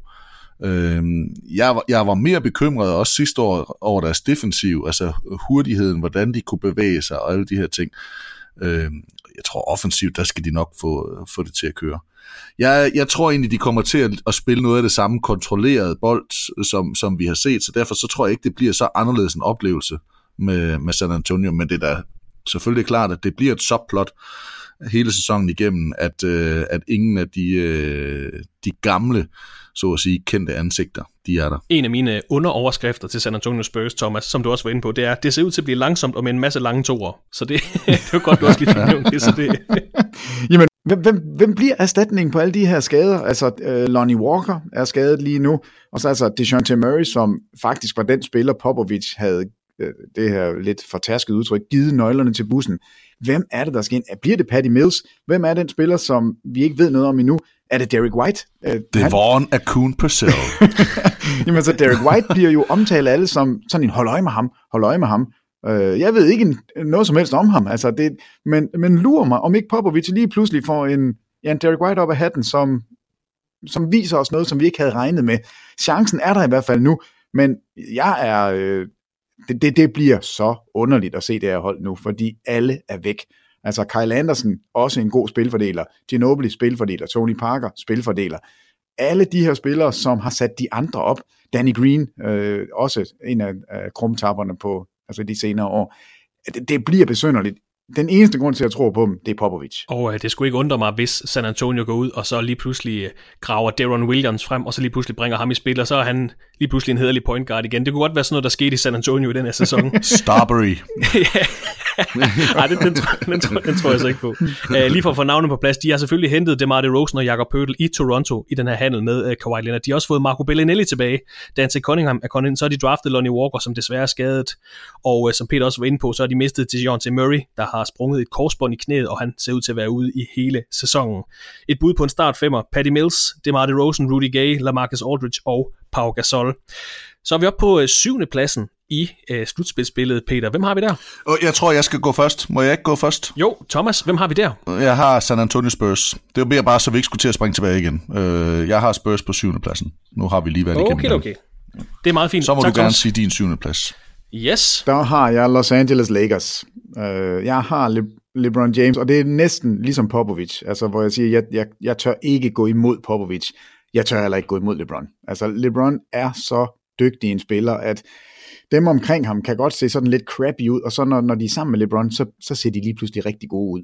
Og han er garant for en, en masse sejre, altså øh, alene fordi modstanderen også er en lille smule bange for ham. Det, det er som om, de får en med en 4-5 point inden kampen er gået i gang, bare fordi LeBron står på den anden side af banen.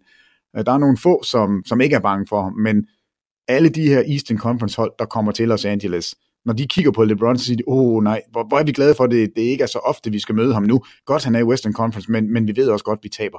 De kommer til at vinde nok kampe til at komme indenfor, men det bliver en turbulent sæson. Altså, du kan ikke samle et, øh, et, et mere kaotisk hold fra start. Men hvis nogen kan binde det sammen, altså så er det LeBron, og jeg tror, det lykkes for ham. Jeg tror simpelthen, han hiver det her hold indenfor i slutspillet. De kommer ikke i nærheden af at starte på hjemmebanen, som nogen har forudset. Det tror jeg simpelthen overhovedet ikke på men, men de kommer altså ind for, og det, det er dem, jeg har her på den syvende plads. Jeg mener, det var øh, Bleacher Report, der kaldte Lakers andre nytilkommende spillere til den her sæson for Old Non-Spacing Characters with Baggage. Og det synes jeg egentlig var et meget, øh, meget, godt, meget godt formuleret i forhold til Rajon Rondo, Lance Stevenson, Michael Beasley og øh, JaVale McGee, som de selvfølgelig har fået til holdet. De har også draftet Moritz Wagner øh, med 25. valg. De har mistet Julius Randle, Isaiah Thomas, Brook Lopez, Luol Deng og Channing Frye. Og før LeBron James kom til øh, Lakers, meldte sin ankomst, så var holdet jo faktisk i forvejen i en opadgående formkurve fra 17 sejre i 2016 til 26 sejre i 2017, 35 sejre sidste sæson, altså 9 sejres fremgang per sæson i de sidste tre år. Men, Thomas, vi kan også godt være ærlige og sige, de har ikke været slutspil i de sidste fem sæsoner. Det har faktisk været blandt den dårligste periode i det her hedderkronede franchise-historie. 15-16 sæsonen, hvor de blot vandt 17 kampe, var faktisk deres dårligste, altså Lakers franchises dårligste sæson nogensinde. Så de skal altså også snart tilbage. Det her hold kan det på en given aften med Lonzo Ball tilbage, med Brandon Ingram, som mange forventer så meget af, med LeBron James, og så de her non-spacing uh, characters with baggage. Kan de på en given aften spille op med topholdene i Western Conference? Uh, ja, det kan de. Uh, der vil de kunne spille op med øh, alle hold i Eastern Conference, Western Conference, på en given aften. Jeg tror ikke på over, over sæsonen, at de, uh, at de kan holde sig som et tophold, men, men de vil til hver en tid kunne, øh, kunne vinde over... Øh, ej, ikke til hver en tid. De vil på en given aften kunne vinde over alle hold i, øh, i NBA. Det, øh, det tror jeg. Alene, bare på grund af, som Peter også var inde på, på grund af LeBron James. Det, det vil være en overraskelse, hvis de slår Golden State og Houston og Boston. Selvfølgelig vil det være en overraskelse. Men men, men ja, altså, der er et eller andet inde i mit hoved, der siger mig, at det, det, selvfølgelig kan det godt ske. Altså, han, han kan trække så meget opmærksomhed, han kan gøre sine holdskammerater så meget bedre, og jeg tror bare, at alene hans tilstedeværelse kan gøre, at, at, at de løfter sig. Men, men der er jo en hulens masse spørgsmålstegn øh, derude om, øh, om de løber i samme retning, om de gerne vil være med ham, øh, om det hele kommer til at hænge sammen, også hele sæsonen. Fordi noget af det andet, der også kunne ske, det er jo, at han stiller for høje krav til nogle af dem, og at det så simpelthen smuldrer øh, mellem fingrene øh, på dem. Så, øh, så ja, på en given aften, hvor alt øh, løber deres vej, og vinden blæser rigtigt ind fra Middelhavet igennem, og alt det her men det bliver interessant, og det bliver helt sikkert et hold, og jeg er ikke fordi jeg holder med dem. Det bliver helt sikkert et hold, man kommer til at skæve lidt ekstra til på League Pass. Det er der ingen tvivl om. Og du har dem også inden for i slutspillet. Lad os bare lige få skrevet ned med det samme. Hvor har du dem hen? Jeg har dem en plads op på 6. pladsen. Jeg er faktisk i tvivl om den. Yes. Øh, jeg, havde dem, jeg har dem inden for i slutspillet. Øh, men jeg synes faktisk, de har lidt mere end både Pelicans og Spurs, og også Blazers, hvis jeg skulle have haft dem indenfor. Ja, Peter, øh, de næste så fire derfor, år... så får de 6. pladsen. Det er noteret. Peter, de næste fire år, der er LeBron James hos Los Angeles Lakers, hvis, hvis alt går vel. Hvad er det her for et, øh, et kapitel i hans øh, karriere? Jamen, det er jo slutkapitlet. Altså, det er jo her, han skal sætte en sløjfe på en af de bedste karrierer nogensinde. Øhm, og, og den her sæson bliver en test for ham. Det, det bliver virkelig en af hans helt store opgaver, det er at, at binde det her hold sammen. Øh, og hvis han gerne vil have en MVP-titel mere, så skulle i år være en god chance, fordi hvis det kan lykkes, hvis han kan gøre alle de her spillere bedre, og få det her hold indenfor i slutspillet, og spille, som han har gjort de sidste år, så, så er man nødt til at kigge på ham og sige, hold det op, det er dybt, dybt imponerende. De har fejlet alle andre steder, nu tager han dem og binder dem sammen, og så, og så fungerer det. Men vi skal jo se det først, men altså det, ligegyldigt hvad der sker, om Lakers kommer indenfor eller udenfor i slutspillet i år, så vinder de ikke mesterskabet, og jeg tror egentlig ikke, at målet sådan er, er skåret sådan, vi skal i slutspillet. Jeg tror godt, han kan leve med, at det måske fejler i år, fordi det er først næste år, man, man har sat alt ind på at, at gå efter endnu en titel. Altså når, når du siger, at Anthony Davis forlader Pelicans, og vi begge to er enige om, at, at vi ser ham hos Lakers, så er det jo det her. Altså det er det næste skridt. Du har fået LeBron indenfor. Nu skal vi have den næste stjerne, eller to af slagsen. Men de kommer altså ikke i den her sæson. De kommer først til sommer. Og så er det, vi kan se, at LeBron han har tre år tilbage, hvor han kan være på et rigtig højt niveau. Og så øh, efter de fire sæsoner, så venter han bare lige på, at LeBron kommer ind i NBA, så kan de slutte af med at spille en sæson sammen, og så kan LeBron øh, drive sine forretninger videre. Men altså, det er det sidste kapitel, Jeg tror, han kommer til at slutte i en Lakers-uniform, og, og jeg tror, at den sidste sæson bliver med sin søn på holdet, men den her sæson, det er ikke mesterskabet, man går efter. Det er at bygge det op og være klar til næste sommer. Altså, jeg, jeg tror også på, at LeBron James vil, øh, vil kunne løfte det, men, men noget af det, jeg bekymrer mig lidt om med dem, det er jo, at hvis man nu bare erkender, jamen prøv, det er faktisk ikke den her sæson. Vi skal bare overleve, vi skal stadigvæk være attraktive, vi skal selvfølgelig gerne forbedre os lidt, men det vigtigste det er, at vi er fuldstændig klar til året efter. Så kunne man godt forestille sig, at LeBron James ikke spillede alle 82 kampe, som han gjorde sidste sæson. Man kunne godt forestille sig, at der måske slappede lidt af, sparede sig lidt, simpelthen for at, at vide og gøre sig klar 100% til, øh, til de sidste tre år af kontrakten. Jeg tror ikke på, at det er LeBrons mindset, og at det er den måde, han er kommet til, hvor han er på nu, ved at spille øh, lidt, lidt mere, hvad skal man sige, tilbagetrukket. Men det kan jo godt være, at, at, at det ligesom kommer til at sætte sig, ja, hvis det er ikke i år, det er først næste år.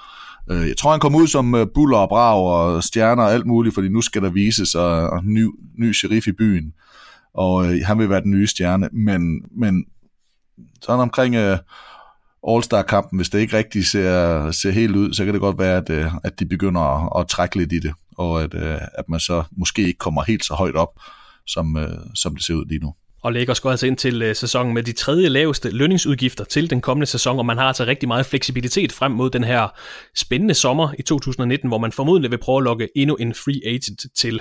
Det eneste lille øh, komma, vi skal sætte her ved Lakers, det er, at Lonzo Ball er blevet opereret i knæet her i sommer, og man vil, øh, man vil tage det lidt roligt med at øh, få ham tilbage. Han skulle efter sine være klar til sæsonstart, men må ikke det er Rajan Rondo, der starter inde for Lakers til at starte med sammen med Kentavious Caldwell Pope, LeBron James, Brandon Ingram og JaVale McGee. Peter, nu er vi kommet op i top 5 af Western Conference. Lad os bare få dit femmerhold. Vi ved jo godt, du har Portland på 6. pladsen.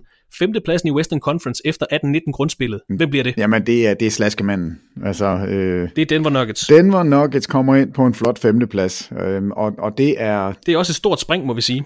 Ja, men det, ja, det, det, er jo, det er jo helt vildt altså, at, at slutte uden for slutspillet, så komme op og, og være med på en femteplads, og det bliver et modbydeligt godt angrebshold. Altså hold nu op, jeg, jeg tror det her hold kan være, altså med, med Jokic, øh, nej, øh, med Jokic som, som omdrejningspunktet, og Millsap tilbage efter skader, de her unge, Gary Harris, øh, det, det er, altså, det er et fedt hold. Øh, jeg glæder mig så meget til at se, om jeg holder så meget med dem, fordi jeg kan rigtig godt lide den måde, de spiller på. De spiller på hjemmebane i, oppe i højderne og får nogle ekstra sejre der, så så jeg tror, nok, at de går en rigtig, rigtig fin sæson i møde og slutter altså på femtepladsen. Og i øh, sidste sæson sluttede de en kamp fra 8. pladsen, altså den sidste slutspilsgivende plads i Western Conference. Det samme var faktisk øh, temaet i 16-17.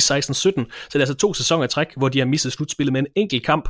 De har ikke været slutspillet de sidste fem sæsoner, og øh, det vil man nok gerne i The Mile High City. De har tilført Isaiah Thomas, Michael Porter Jr. har de draftet med nummer 14, og Devon Akun Purcell. Det bliver spændende at se, om den tidligere, ja, tidligere årets spiller i uh, dansk basketball, i den danske basketliga, dobbelte guldvinder, Devon Akun Purcell, for flere minutter for Denver Nuggets. De har til gengæld skilt sig af med Kenneth Farid, Wilson Chandler, Daryl Arthur, alle for at undgå luxury tax, og altså økonomiske beslutninger frem for basketballmæssige beslutninger. De har også skilt sig af med Richard Jefferson og Devin Harris. Ren win-loss record, der ser det også fornuftigt ud, hvis man kan lægge noget udvikling i de seneste fire sæsoner. 30 sejre i 2015, 33 sejre i 2016, 40 sejre i 2017, og så 46 sejre i sidste sæson. Altså plus 3, plus 7 og plus 6 i forskel i de sidste fire sæsoner. Peter er inde på, det bliver et spodende offensivt hold, men det har jo været rent defensivt, Thomas, at de har haft øh, problemer i de sidste par år. Femte dårligste forsvar i sidste sæson, næst dårligste i 16-17 sæsonen de ser vel også lidt smallere ud, når man sender de her øh, spillere afsted. Har du dem også på femte plads? Ja, det har jeg, nu du spørger. så direkte. ja, ej, jeg, jeg har også den var Nuggets der, og, og jeg er jeg er i tvivl om dem. Jeg, jeg synes, at de, de fire øverste, øh, kan jeg også fornemme på Peter, at vi er jo enige om, øh, jeg kan også lave min øh, regning om, end jeg ikke har gået på universitetet, øh, at det er de fire, der er tilbage. Men øh, Denver, Lakers, Spurs, Blazers, altså der, jeg, jeg, jeg synes, der var no, de her, de løfter sig lidt mere. Der er lige lidt mere stabilitet og, og lidt mere, jeg tror på. Men, men jeg har dem heller ikke til at, at komme op i, øh, i top 4. Øhm, jeg synes, der, det, det ser godt ud, og jeg, jeg hæfter mig ved, at Millsap kommer tilbage. Jeg håber lidt for Isaias vegne, at, øh, at der kan komme et punch fra ham. Øh, jeg synes godt nok, det vil være sørgeligt, hvis hans karriere fuldstændig bare er, er kørt ud og ned. Men, øh, men, men det er ikke en, som, som de kommer til at bygge det op omkring. Øh, altså, der er ingen tvivl om, at Jokic er, er troldmanden, og, øh, og ham man, øh, man, man skal bygge det på. Men, men jeg kan godt se nogle gode ting. Jeg, sy- jeg synes, der er noget fedt i øh, ved Denver. Det, det må jeg sige. Og så en, øh, halv, en halv dansker vinkel. Ja, ja, både dansker vinkel, men også til Thomas, som her kan komme ind i det rette element. Altså komme ind fra bænken og sige, ved du, nu har du de næste 8 minutter, der skal du bare være trigger happy. Score en masse point. Øh, og det tror jeg stadigvæk, han kan. Øh, så de får et rigtig godt punch fra bænken. Men det, det er forsvaret. Det er jo det, du peger på, Christoffer. Det er fuldstændig rigtigt. Kan de blive bare en, en smule bedre i forsvaret? Og det bør de blive. Altså, Paul Millsap, skadesfri, med fra start, tror jeg kommer til at gøre en forskel. Altså, det er...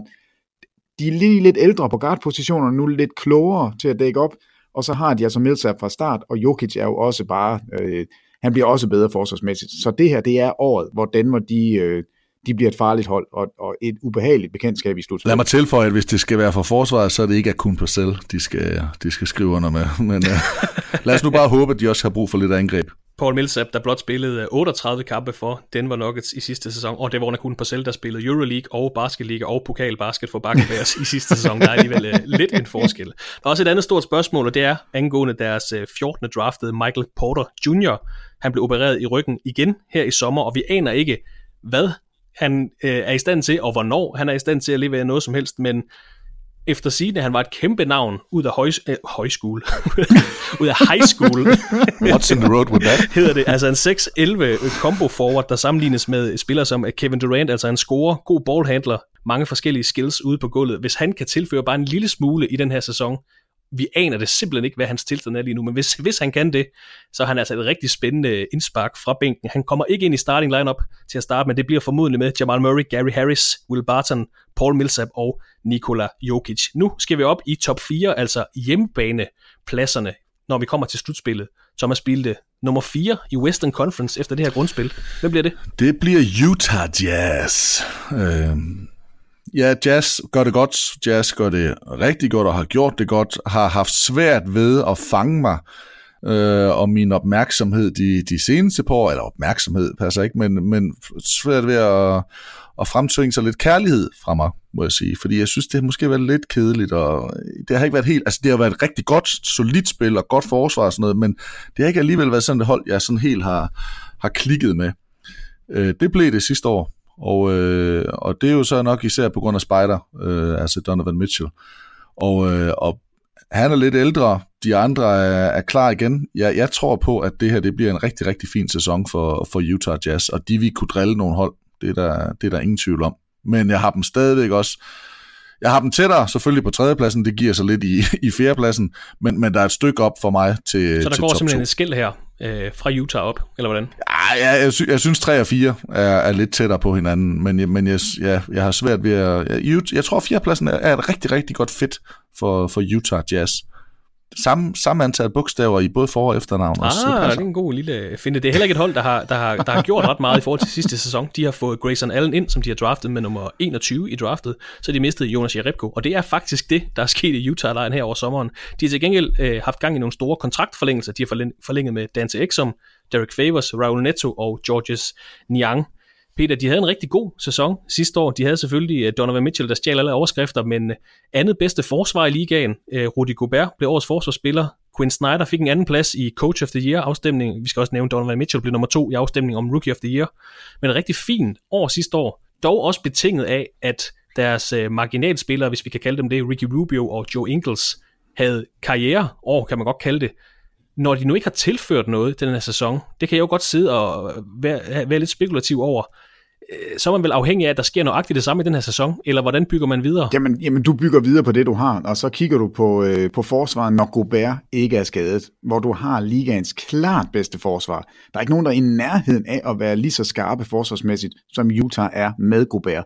Så kan Gobert holde sig skadesfri, og det kan han i den her sæson, så banker de altså på, og jeg var meget, meget tæt på at sætte dem op på andenpladsen. Altså, øh, det, det kommer de ikke, men jeg vil sige, det er rigtig skønt, at vi skal have en hel sæson, hvor Thomas Bille skal hæppe mere på Thunder, end jeg skal, for jeg har altså ikke øh, Jazz på en fjerdeplads, der har jeg Oklahoma City Thunder. Uh. Og Thunder det er med syv bogstaver, så det passer perfekt med en fjerdeplads i Western Conference. Thomas, sidder du ned? Eller hvad? Nej, det passer perfekt på tredjepladsen med tre ord. Oklahoma City Thunder. Peter Wang har ikke Oklahoma i top 1 eller 2. Jamen, der er Nej. så mange, meget, der skuffer mig ved de her to podcasts, og, og den her sæson, det bliver jo... Jamen altså, det er både, at øh, Jared Dudley, der ikke bliver nævnt, det er en Memphis-hold, ah, han giver, nu giver han godt nok lidt kærlighed, og så nu, så forlader han simpelthen den synkende skud i, øh, i, i Midtvesten der i, i Nej, Oklahoma det, City. nej, nej, jeg anerkender bare, at Utah Jazz er super, super Du gode. anerkender, at der er nogen, der er bedre. Det har du ikke kunne i, jeg ved ikke, hvor mange år. Jamen den eneste Øh, grund, altså det er for en uge siden, øh, tror jeg det var, at de faldt ned. Det, det, den eneste grund til, at jeg ikke har dem som hovedudfordring til Golden State Warriors, det er fordi Andre Robertson er skadet. Det er fordi Westbrook ikke starter i sæsonen. Det er lige præcis det, der gør, at de taber nogle kampe, som de ellers ville have vundet. Og derfor falder de ned på en fjerdeplads.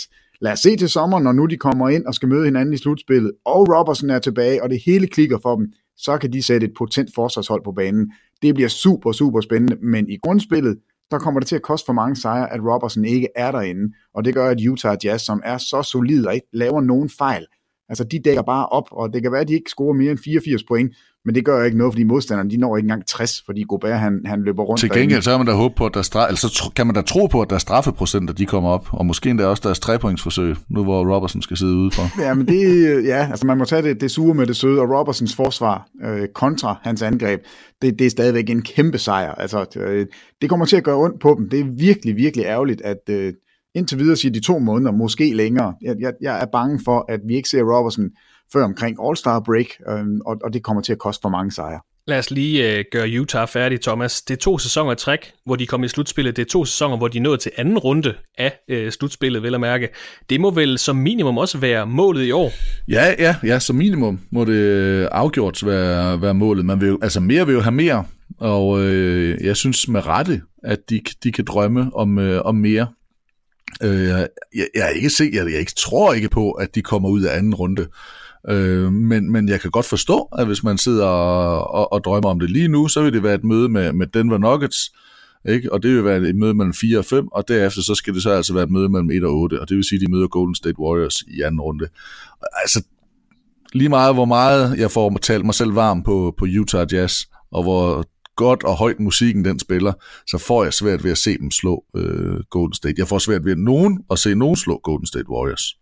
Så, øh, så det, det er jo klart, at deres mål, de skal ind, og de skal gøre sig klar, de skal gøre sig klar til at spille mod enten Houston Rockets eller Golden State Warriors øh, om, i, i den anden runde, og det er ligesom det, de skal bygges op mod. De har et af de bedste forsvarshold, og øh, de gjorde det rigtig, rigtig fint sidste år, og deres unge spiller, øh, Donovan Mitchell, leverede. Og øh, kan han holde det kørende, og kan de andre stadigvæk hænge så godt sammen i, i forsvarsenden, jamen så, så, ser det, så ser det fornuftigt ud. Men, men det bliver svært for dem at, at komme ud af den anden runde. Og et bud på en start femmer for Utah Jazz kan hedde Ricky Rubio, Donovan Mitchell, Joe Ingles, Derek Favors og Rudy Gobert. Peter, du havde dem så på tredjepladsen. Ja, altså, og, og det er, altså, jeg, jeg er tæt på at sætte dem op på andenpladsen, fordi jeg tror, at det her hold, de kommer til at kvæle modstanderne forsvarsmæssigt. Og, altså det, og det er bare velskolet, og de har også den her kontinuitet. Det er de samme spillere, de bringer tilbage. Øh, det, det er bare et, et meget, meget solidt hold. Øh, vi plejer at sige lidt det samme med Spurs, at de slår ikke sig selv. Altså, du får ikke, du får ikke nogen dumheder, og det gør du heller ikke for Utah. Altså, de, de er gode til at passe på bolden, de er gode til at, at gøre det, som, som får dem til at vinde kampe, og det er at styre tempoet, og så have det her formidable forsvar. Og Peter, nu er det ikke for at drille eller udstille noget, men øh, nu har jeg jo snakket en del med dig de sidste måneder om, vi skulle selvfølgelig lave den her podcast, og du går selvfølgelig altid med dine små rangeringer, dine lister i hovedet. Hvor mange forskellige hold har du haft på den anden plads i Western Conference? Jamen, jeg har haft øh, Thunder i lang tid. Altså, det var indtil Robertsons skade, øh, og jeg blev kun øh, blev styrket i det, da de fik fat i Dennis Schröder. Jeg havde dem på andenpladsen, inden Schröder kom til. Da Schröder kom til, så havde det sådan lidt, ja, altså det her, det er saftsus med godt. Øh, Nerlens Noel passer perfekt ind, Schröder kommer ind, passer perfekt ind, og så kommer den her skade til Det er Robertson. næsten lige så skørt som Lakers. Øh, ja, ja, måske. Han er god til at spise soft ice i hvert fald, men altså, det er... Altså, Røder er der heller ikke ligefrem øh, den, der, der hvad skal jeg sige, bliver tynget af studenter. Nej, men det, han passer jo perfekt ind, fordi han har en spiller, som er mere skør end ham, og gør de samme ting bare bedre. Altså Westbrook kan sætte alle på plads. Det er det, jeg savner med Anthony Davis. Det er det, Westbrook kan, og det er derfor, det, det kunne fungere. Men det kommer til at gøre så ondt på dem i forsvaret, at, at Robertson man ikke kan er sige, der. der, der var måske sådan lige en lille langlemmet en fra Baltimore, der, der smuttede, som han ikke helt kunne, kunne håndtere. Det Jamen, ved jeg det, ikke. jamen, det, det er jo, den tager vi på et andet tidspunkt. Ham Durant, han er en, øh, Nå. ja, han, er, han er jo bare sådan en ring chaser, der bare løber rundt og, og vinder ringe over det hele. Nej, jeg fred være. Nå, ligesom ham der er den tykke fra Philadelphia, det er rigtigt. Der, der, der er også skudt en tur til Texas. Jamen, han rigtigt, jagtede, ja, han jagtede forgæves. Det er desværre lykkedes for Durant. Øh, Jeg vil helst være, at han var blevet. Det havde været en, en endnu bedre historie. Men Robertson, det kommer til at koste dem en 5-6 sejre. Og de 5-6 sejre, det gør altså, at de hold, som ligger rigtig tæt, hvor Utah Jazz er et af dem, det gør altså, at de bliver overhalet. Og øh, det ser ud til, at han misser i hvert fald 20-25 kampe, hvorefter han så skal øh, revurderes Andre Robertson. Så det lugter altså af i hvert fald en halv sæson for øh, forsvarsesset for Oklahoma City Thunder. Øh, Thomas, lad os bare lige få det, få det skrevet ned her. Hvor har du Thunder? Er det på tredjepladsen? Jeg har Oklahoma City Thunder på tredje plads. Yes, det noterer jeg lige her. Jeg synes, altså, det, er- det er ærgerligt, og lidt underligt alligevel, eller ærgerligt, det ved jeg ikke, men, men underligt, vi snakker om Oklahoma City Thunder, så længe så ikke har Steven Adams. Øh, jeg, sy- jeg synes, han er en, et, et rigtig, rigtig fremragende anker, og øh, jeg synes også, det er lidt sjovt, at Peter slet, slet ikke har været inde på, at han fik sin vilje og fik øh, Carmelo Anthony ud på bænken og helt væk fra, øh, fra Oklahoma City Thunder. Så, øh, og det, og det, jeg, jeg ved ikke, hvad jeg... Jeg, jeg troede egentlig, jeg tror stadigvæk også på, der er noget i, øh, i Carmelo Anthony, men jeg er meget enig i, at det ikke passede ind hos, øh, hos Oklahoma City. Om det så ligger ved Garden, eller det ligger ved, øh, ved Carmelo, det, øh, det ved jeg ikke. Umiddelbart så ligner så peger det lidt på Carmelo Anthony, det vil, jeg, det vil jeg godt indrømme. Så jeg synes også, det er lidt spændende at se, hvad der sker for Oklahoma City, og jeg synes også, det er rigtig spændende, at Paul George valgte at blive, Ja, øh, altså valgte at forlænge. Altså det, det er jo i hvert fald noget af det, nu kan jeg så sidde og drille, og det er, Gud hjælpe mig at drille Peter lidt, når, når han kommer med nogle af hans statements, men det er jo også nemt at nogle gange bare skyde nogen noget i skoene. Øh, fordi det er jo også dejligt, der bliver meldt ud, hvem man holder med og, og, og hvad der er. Det kan jeg godt lide. Og, øh, og der, har, der, der er jo et eller andet, der er gjort rigtigt. For alle var jo, eller de fleste var i hvert fald sikre på, at det var bare en mellemstation for Paul George fra Indiana til Los Angeles. At han bare stoppede i, øh, i Oklahoma City. Og der er jo et eller andet, han har kunne lide. Og, øh, og hvis man bliver...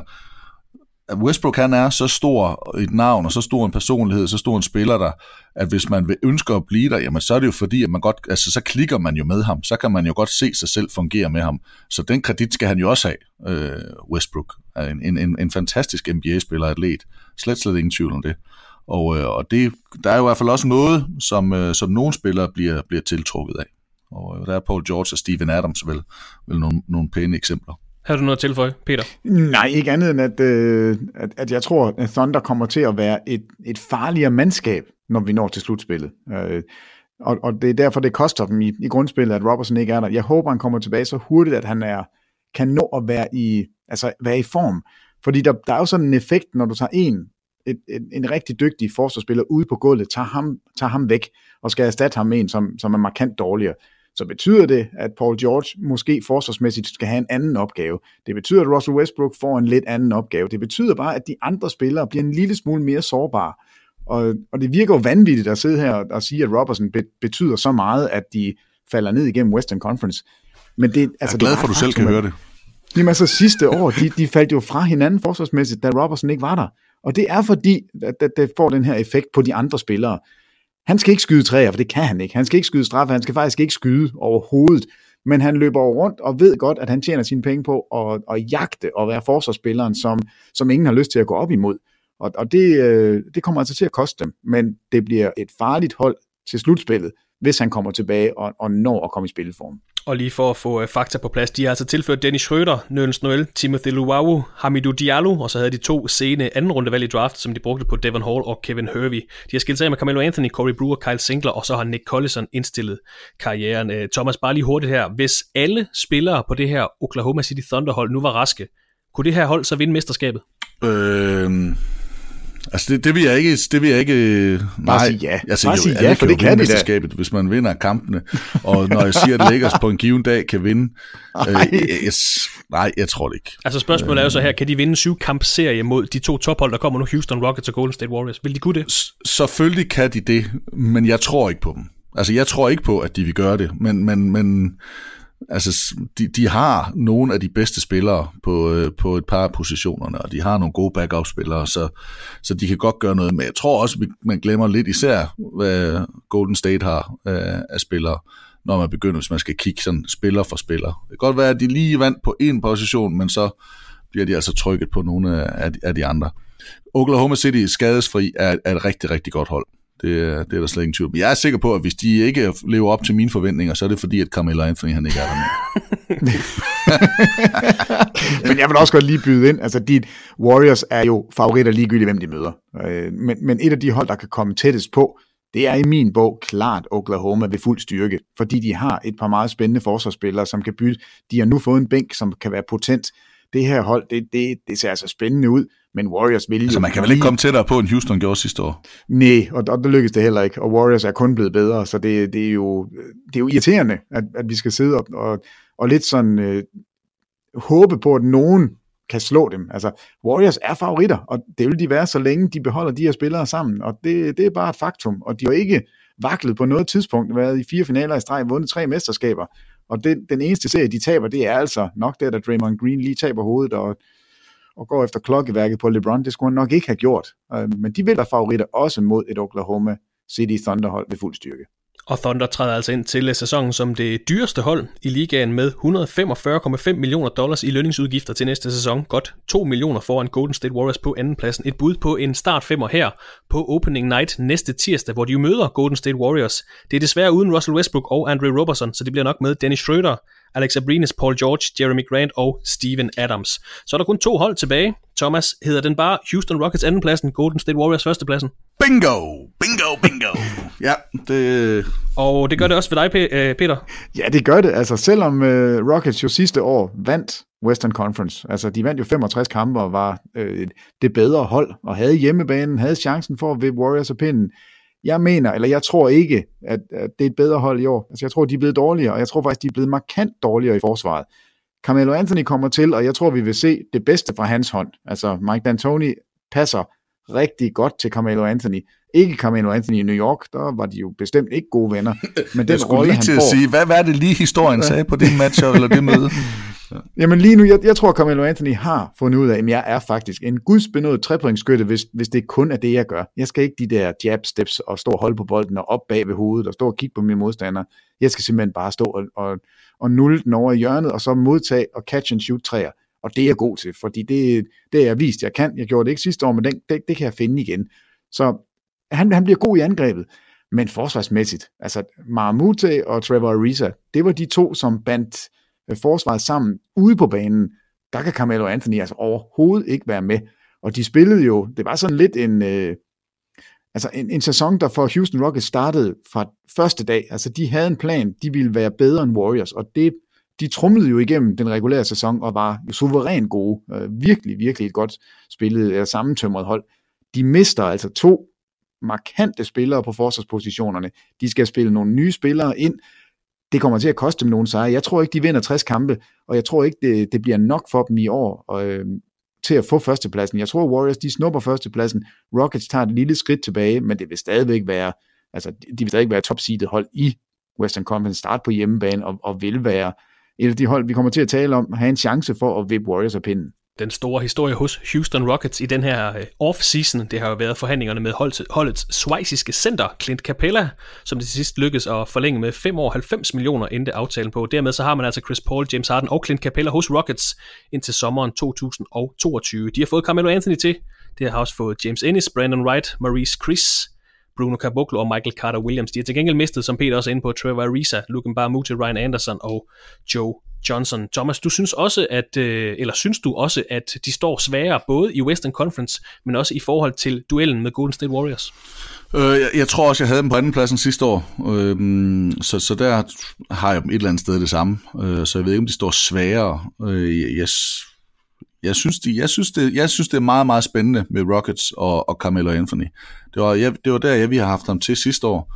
Og øh, ja, jeg, er lidt, jeg er lidt mere høj på, øh, på den offensive del. Jeg er fuldstændig enig i, at den defensive den kommer til at lide over, at øh, bare Muta og, og, og især øh, Trevor Ariza er væk. Men Jeg, jeg, jeg ved det ikke. Jeg, jeg tror på, at det kommer til at fungere. Det har jo været angrebet. Altså, de har jo de har bare scoret flere point end modstanderne. Øh, og, og de har jo kørt i så højt et gear med så mange træer, at øh, det kan godt ske, at de lige giver lidt flere point op. Men, men jeg tror til gengæld også, at de scorer flere point. Og, øh, og i modsætning til tidligere, så tror jeg, at Chris Paul, han ikke giver op. Nu siger jeg ikke i modsætning til Chris Paul tidligere, men i forhold til Carmelo Anthonys tidligere holdkammerater, så tror jeg ikke, man giver op på ham. Altså, jeg tror simpelthen, han bliver ved, og, og jeg tror, han er pisse irriterende. Øh, i, i, i form af at sige, at det, jeg vil have det på den her måde. Jeg vil have det på det, og jeg tror måske endda også, det er derfor, James Harden, øh, kan man sige, blev bedre. Altså fordi han ikke skulle tage alle de valg, han skulle ikke tage alle de konfrontationer med, det, det var bare den her lille terrier, den her lille bulldog, der render og bestemmer og får det sat op. Og øh, det tror jeg også kommer til at, jeg tror faktisk, det godt kan komme til at gøre godt med Carmelo. Det kan også godt komme til at eksplodere. Altså at gå den fuldstændig anden vej. Men, men jeg vælger at tro på, øh, på det gode, og det bliver det rigtige. At Harden kommer til at skabe noget sammen med Chris Paul igennem feltet, og at, øh, og at Carmelo og James Harden eventuelt kommer til at spotte op, når Chris Paul ellers øh, styrer det. Men overordnet set, det var jo en fantastisk sæson for Houston Rockets i sidste sæson. 65 sejre, den bedste ja, sæson i, i Rockets franchise historie, selvfølgelig MVP-sæson og uh, topscore-titel til uh, James Harden. Men nu snakkede vi om det ja, her... og en kamp, og en kamp fra VIP uh, Golden State jeg skulle, jeg skulle lige til at sige det. conference-finalen. Nu snakkede vi om uh, det her hvad hedder det, dårlige smag i munden efter sæsonen hos Portland. Altså James, James, James Harden. Houston Rockets går jo ud fra sidste sæson efter en kamp, hvor de, var det 27 træer i træk, de brændte i den uh, kamp 7 mod Golden altså. State Warriors. Så de har måske også uh, noget, de skal hævne. Uh, de kommer måske til at lave lidt om i deres uh, startfem, eller det gør de, fordi Trevor Ariza er ude, men de kommer formodentlig til at starte med tre guards på banen, Chris Paul, James Harden og Eric Gordon, og så uh, PJ Tucker og Clint Capella. Og I der er will altså stadig... be an all-star. Altså, jeg, jeg tror nu ikke, at Gordon kommer til at starte. Jeg tror så, det bliver, det bliver Ennis, der kommer ind, men øh, det må vi jo se. Der har været snak om det i hvert fald, at Mike D'Antoni gerne vil øh, hvad det, eksperimentere med den her three-guard lineup. Vi får se. Peter, hvis vi, hvis vi møder Eric Gordon igen, vil du så spørge om, I will be a starter again? vil du få ham til at skrive det på et papir? øh, jeg vil i hvert fald gerne spørge, om, om han vil skrive noget på et stykke papir. Lige inden vi øh, sætter et bord på de forsvarende mester fra Golden State Warriors, øh, Thomas, af de her hold, 14 hold, vi nu har talt om og rangeret i Western Conference, altså, kan du se et af dem overraske dig, altså overstige dine forventninger, og kan du se et andet hold øh, skuffe helt vildt? Peter, du kan også tænke lidt over det. Er der et af de her hold, som du ser, det er jeg simpelthen så meget tvivl om, fordi hvis de rammer dagen, så er de tre pladser længere op, eller hvis det hele selvfølgelig, altså alle hold kan selvfølgelig få skader, det, lad, os, lad os tage det ud af, af ligningen til at starte med, men kan du se et hold overraske dig helt vildt, og kan du se et andet hold skuffe dig helt vildt af de her 14 hold? Ja, altså det er jo ret nemt, fordi jeg har Altså, jeg, jeg tror, at Portland godt kunne gå overraske i forhold til den 10. plads, jeg har sat dem på. Altså, ja. med kvæg deres tredje plads sidste år, så kunne man jo godt se, at de, at de kunne tage et, et spring op. Øhm, og det kan også godt være, at Memphis øh, kunne springe et godt stykke væk fra 13. pladsen. Øhm, i, i, den, i den øvre del, øh, Denver Nuggets kunne måske godt, øh, ja, det ved jeg ikke, ah, de er måske stabile nok. Lakers er, er, er lidt i tvivl om, om det går op eller ned. Nu, nu er det sådan lidt en, en blød mellemvare, men de er trods alt rimelig sikkert indenfor. Øh, Timberwolves, måske kunne det godt være det der hold. Altså hvad nu, hvis de lige faktisk får det til at klikke? Øh, at der, der er noget, der, der bare virker for dem. Altså de tror jeg godt kunne overraske positivt. Der tror jeg, at de fleste, de har Timberwolves til at være sådan et hold, der, der trender nedad, og et, og et hold, man ikke rigtig tror på. Så hvis, uh, hvis de gør noget, så tror jeg, det er sådan et, hvor man siger, hold det op, når nu, nu kører det for dem. Hvad siger du, Peter? Er der et hold, øh, du kan se enten trend den ene eller den anden vej, i forhold til, hvad du umiddelbart tror her den 9. Øh, oktober 2018? Jamen det er øh, Dallas. Altså Dallas, tænker jeg, er et... Det er jo klart, når du sætter dem på 15. pladsen. Altså. Jamen, så jeg har jo dem helt nede, øh, men, men, men jeg synes faktisk, at, at Doncic allerede nu har vist sig at være en altså spiller som veteran. Vi har ikke set ham sammen med DeAndre Jordan endnu, Øh, Novitski skal nok levere det, han kan. Harrison Barnes kommer tilbage. Altså, Dallas har faktisk et super, super interessant hold, og, og hvis du har en, jeg ved ikke, hvad vi skal kalde Doncic, altså han er listet nogle steder som en, en forward, nogle steder som point guard, nogen kalder ham en point forward, altså whatever, men, men en spilfordeler, som kan tage alt presset af Dennis Smith Jr., så han ikke behøver at, at løbe rundt og tænke på den del af det, samtidig med, at han kan forsvare sin position med størrelse, og en DeAndre Jordan, som stadigvæk vil være en, en af de bedre forsvarscenter og en god rebounder, det er altså et spændende hold. Jeg, jeg tænker, at, at Dallas måske kan overraske positivt. Øh, så, så dem vil jeg i hvert fald holde, holde rigtig meget øje med. Hvor meget kan de overraske? Jamen jeg har, altså hvis de kommer indenfor i slutspillet, hvis det lykkes Dallas uh, at komme indenfor. Snakker vi slutspil? Jamen, jamen snakker jeg, snakker, altså, jeg mener helt seriøst, at jeg sidder med den her gruppe hold, som, altså hvis Lakers ikke kommer i slutspillet, altså det vil jo ikke komme fuldstændig bag på mig, det må jeg sige, når man kigger på det mandskab. Du havde fået et lille klem på låret, altså, hvis du havde siddet lige ved siden altså, af mig. Der, der er ikke en skytte, der er jo ikke en, der kan skyde på det hold. Altså, hvordan i alverden skal de spille moderne basket? Jamen, jeg, jeg tror bare på, at LeBron han finder på et eller andet. Jeg ved ikke, hvad det er, men, men det lykkes for ham. Hvis Spurs ikke kommer i slutspillet i år, så vil man tage hatten af og sige, hold nu op et run, og tænk sig en gang, at de overhovedet var i nærheden med alle det, alt, alt det, der er gået jer imod de sidste 12 måneder. Øhm, men Dallas er det hold, som jeg har placeret længst nede, hvor jeg tænker, ved du hvad, hvis det her det lykkes, hvis det her det klikker for dem, og det kan det, det kan det godt gøre, så, så, er, øh, så kan de trende opad. Så Dallas, det er mit sådan overraskelseshold. Og så lad os øh, slutte af med lidt ord om Golden State Warriors. De har selvfølgelig hentet, det var sommerens øh, store transfer. Først troede man, det var LeBron James, der var det store transfer. Den lå lidt i korten, at han ville forlade Cleveland og tage, tage på. Men så kom historien om, at DeMarcus Cousins har skrevet under på en etårig kontrakt til godt 5,3 millioner dollars. Til synlædende, fordi han ikke hørte fra andre klubber, ikke engang New Orleans Pelicans, som han jo spillede for i sidste sæson. Han er kommet til, det samme er Jonas Jerebko, Tyler Eulis, og så har de draftet Jacob Evans med nummer 28 i draftet. Ud af røde David West, Javel McGee, Nick Young, Sasa Pachulia, Omri Kaspi og Pat McCaw, altså stort set hele bænken. Og her kommer to ting, som jeg har skrevet op på mit øh, lille papir her, hvor øh, man måske kan, hvad hedder det, løfte øjenbrynet, når det kommer til de forsvarende mestre med Golden State Warriors. Det er en lidt tynd bænk, og så ved vi ikke, hvornår og i hvilken tilstand det Marcus Cousins kommer tilbage. Det er slet ikke sikkert, at han bliver et plus for det her hold, og hvis ikke han gør det, Altså der vil jeg jo sige, at Javel McGee var en kæmpe gevinst for Warriors i finalerne sidste år. Hvis du lige pludselig mangler den her backup center, fordi det nu er, ja selvfølgelig øh, Jordan Bell, der skal ind og starte øh, for holdet. Det er et tyndt hold, og det er et hold, der er slidt efterhånden. Ja. Yeah, og jeg ved, altså, det virker til, at det Marcus Cousins er, er, er, er, altså, han er mentalt et godt sted, fordi nu er han hos uh, Draymond Green, der måske er skøren, han, han selv er, ikke? Ja, jamen, men, prøv lige at høre her. Du har stadigvæk synes, altså, Sean Livingston, Andre Iguodala, på 35. Kevin Looney, Jamen, jo, men de her navne, det er jo ikke her hvem som helst. Jonas Jerebko er jo Svensker. Øh, vores svenske bror, øh, er jo også en NBA-spiller. Altså, jamen, jeg synes jo faktisk, at de, de, de er ni mand dyb. Det er rigtigt, de er ikke helt så brede, som, som man kunne ønske sig. Men jeg synes faktisk, øh, og det når vi ikke engang tæller øh, det Marcus Cousins med, når han spiller, og det gør han jo på et tidspunkt i denne sæson, lyder det til, så vil de altså have fem sublime starter, og så vil de have fem kapable backups med Iguodala som, som det her trumfkort, som er lidt ligesom LeBron, altså sådan en maskine, der bare bliver ved med at spille på højt niveau. Øh, jeg er ikke så nervøs for deres bænk, men jeg er godt klar, at du fisker lidt efter, om, om vi kan finde nogle svaghedspunkter hos dem. Og der er det rigtigt.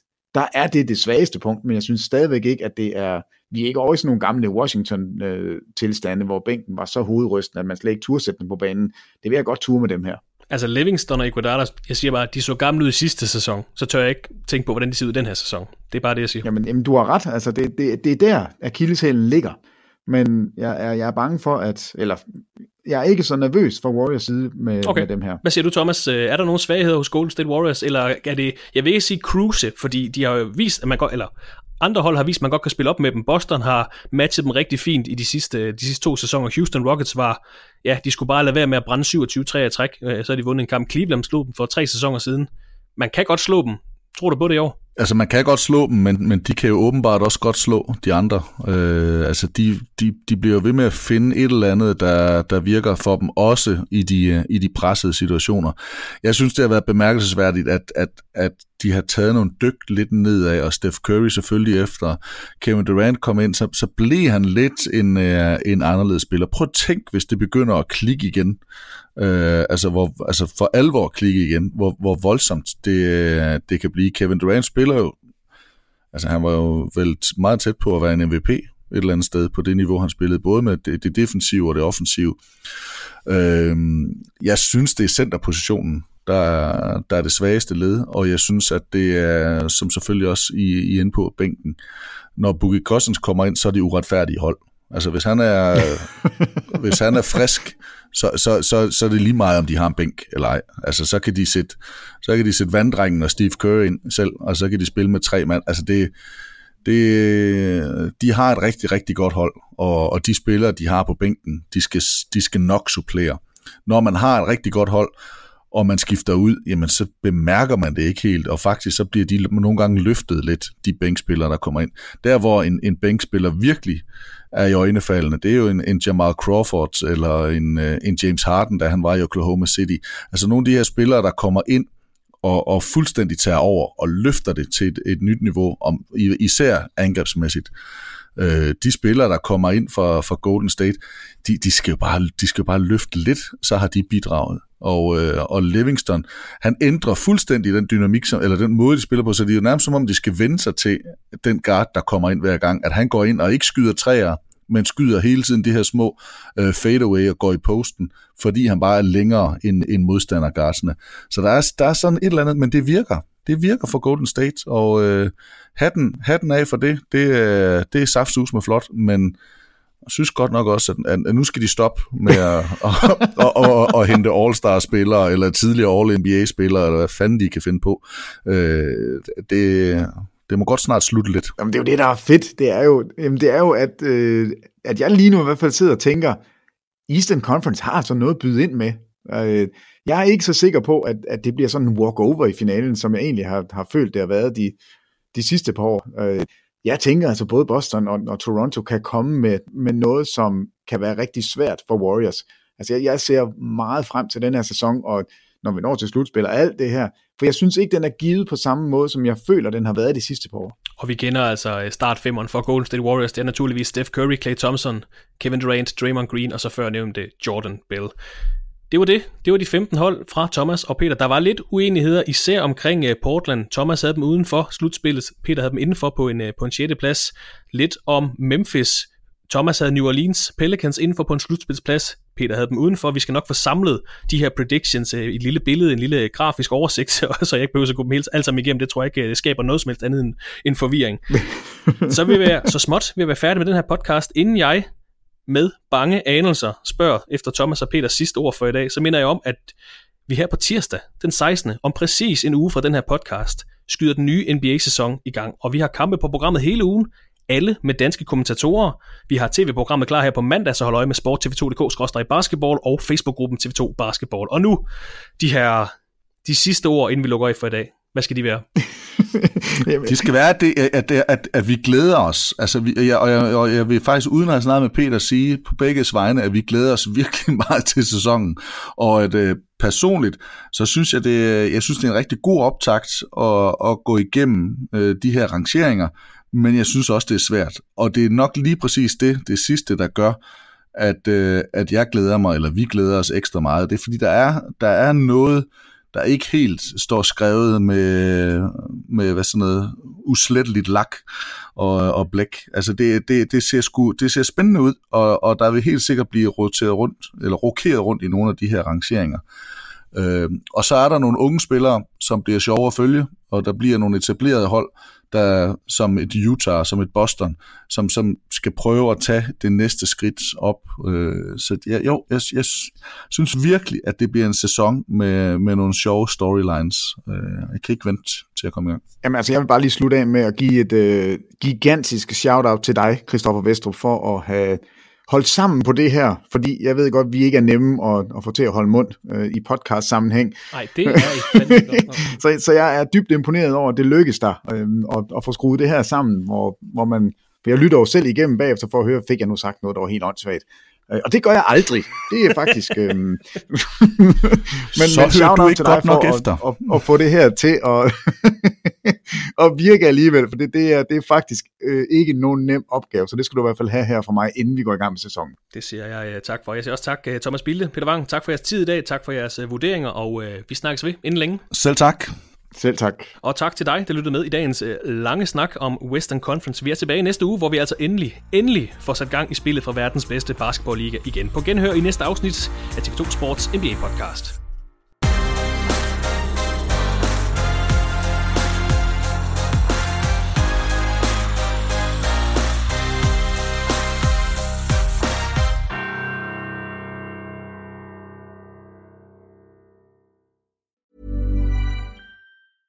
Even when we're on a budget, we still deserve nice things.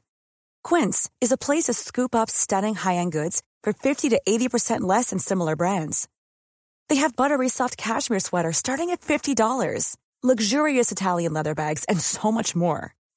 Plus, Quince only works with factories that use safe, ethical, and responsible manufacturing.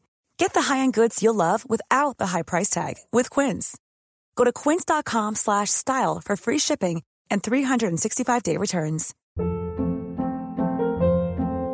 Hold up. What was that? Boring. No flavor. That was as bad as those leftovers you ate all week. Kiki Palmer here, and it's time to say hello to something fresh and guilt-free. Hello Fresh. Jazz up dinner with pecan-crusted chicken or garlic butter shrimp scampi. Now that's music to my mouth. Hello Fresh. Let's get this dinner party started. Discover all the delicious possibilities at hellofresh.com. When it comes to your finances, you think you've done it all. You've saved, you've researched, and you've invested all that you can. Now it's time to take those investments to the next level by using the brand behind every great investor, Yahoo Finance. As America's number one finance destination, Yahoo Finance has everything you need, whether you're a seasoned trader or just dipping your toes into the market. Join the millions of investors who trust Yahoo Finance to guide them on their financial journey. For comprehensive financial news and analysis, visit yahoofinance.com, the number one financial destination, yahoofinance.com.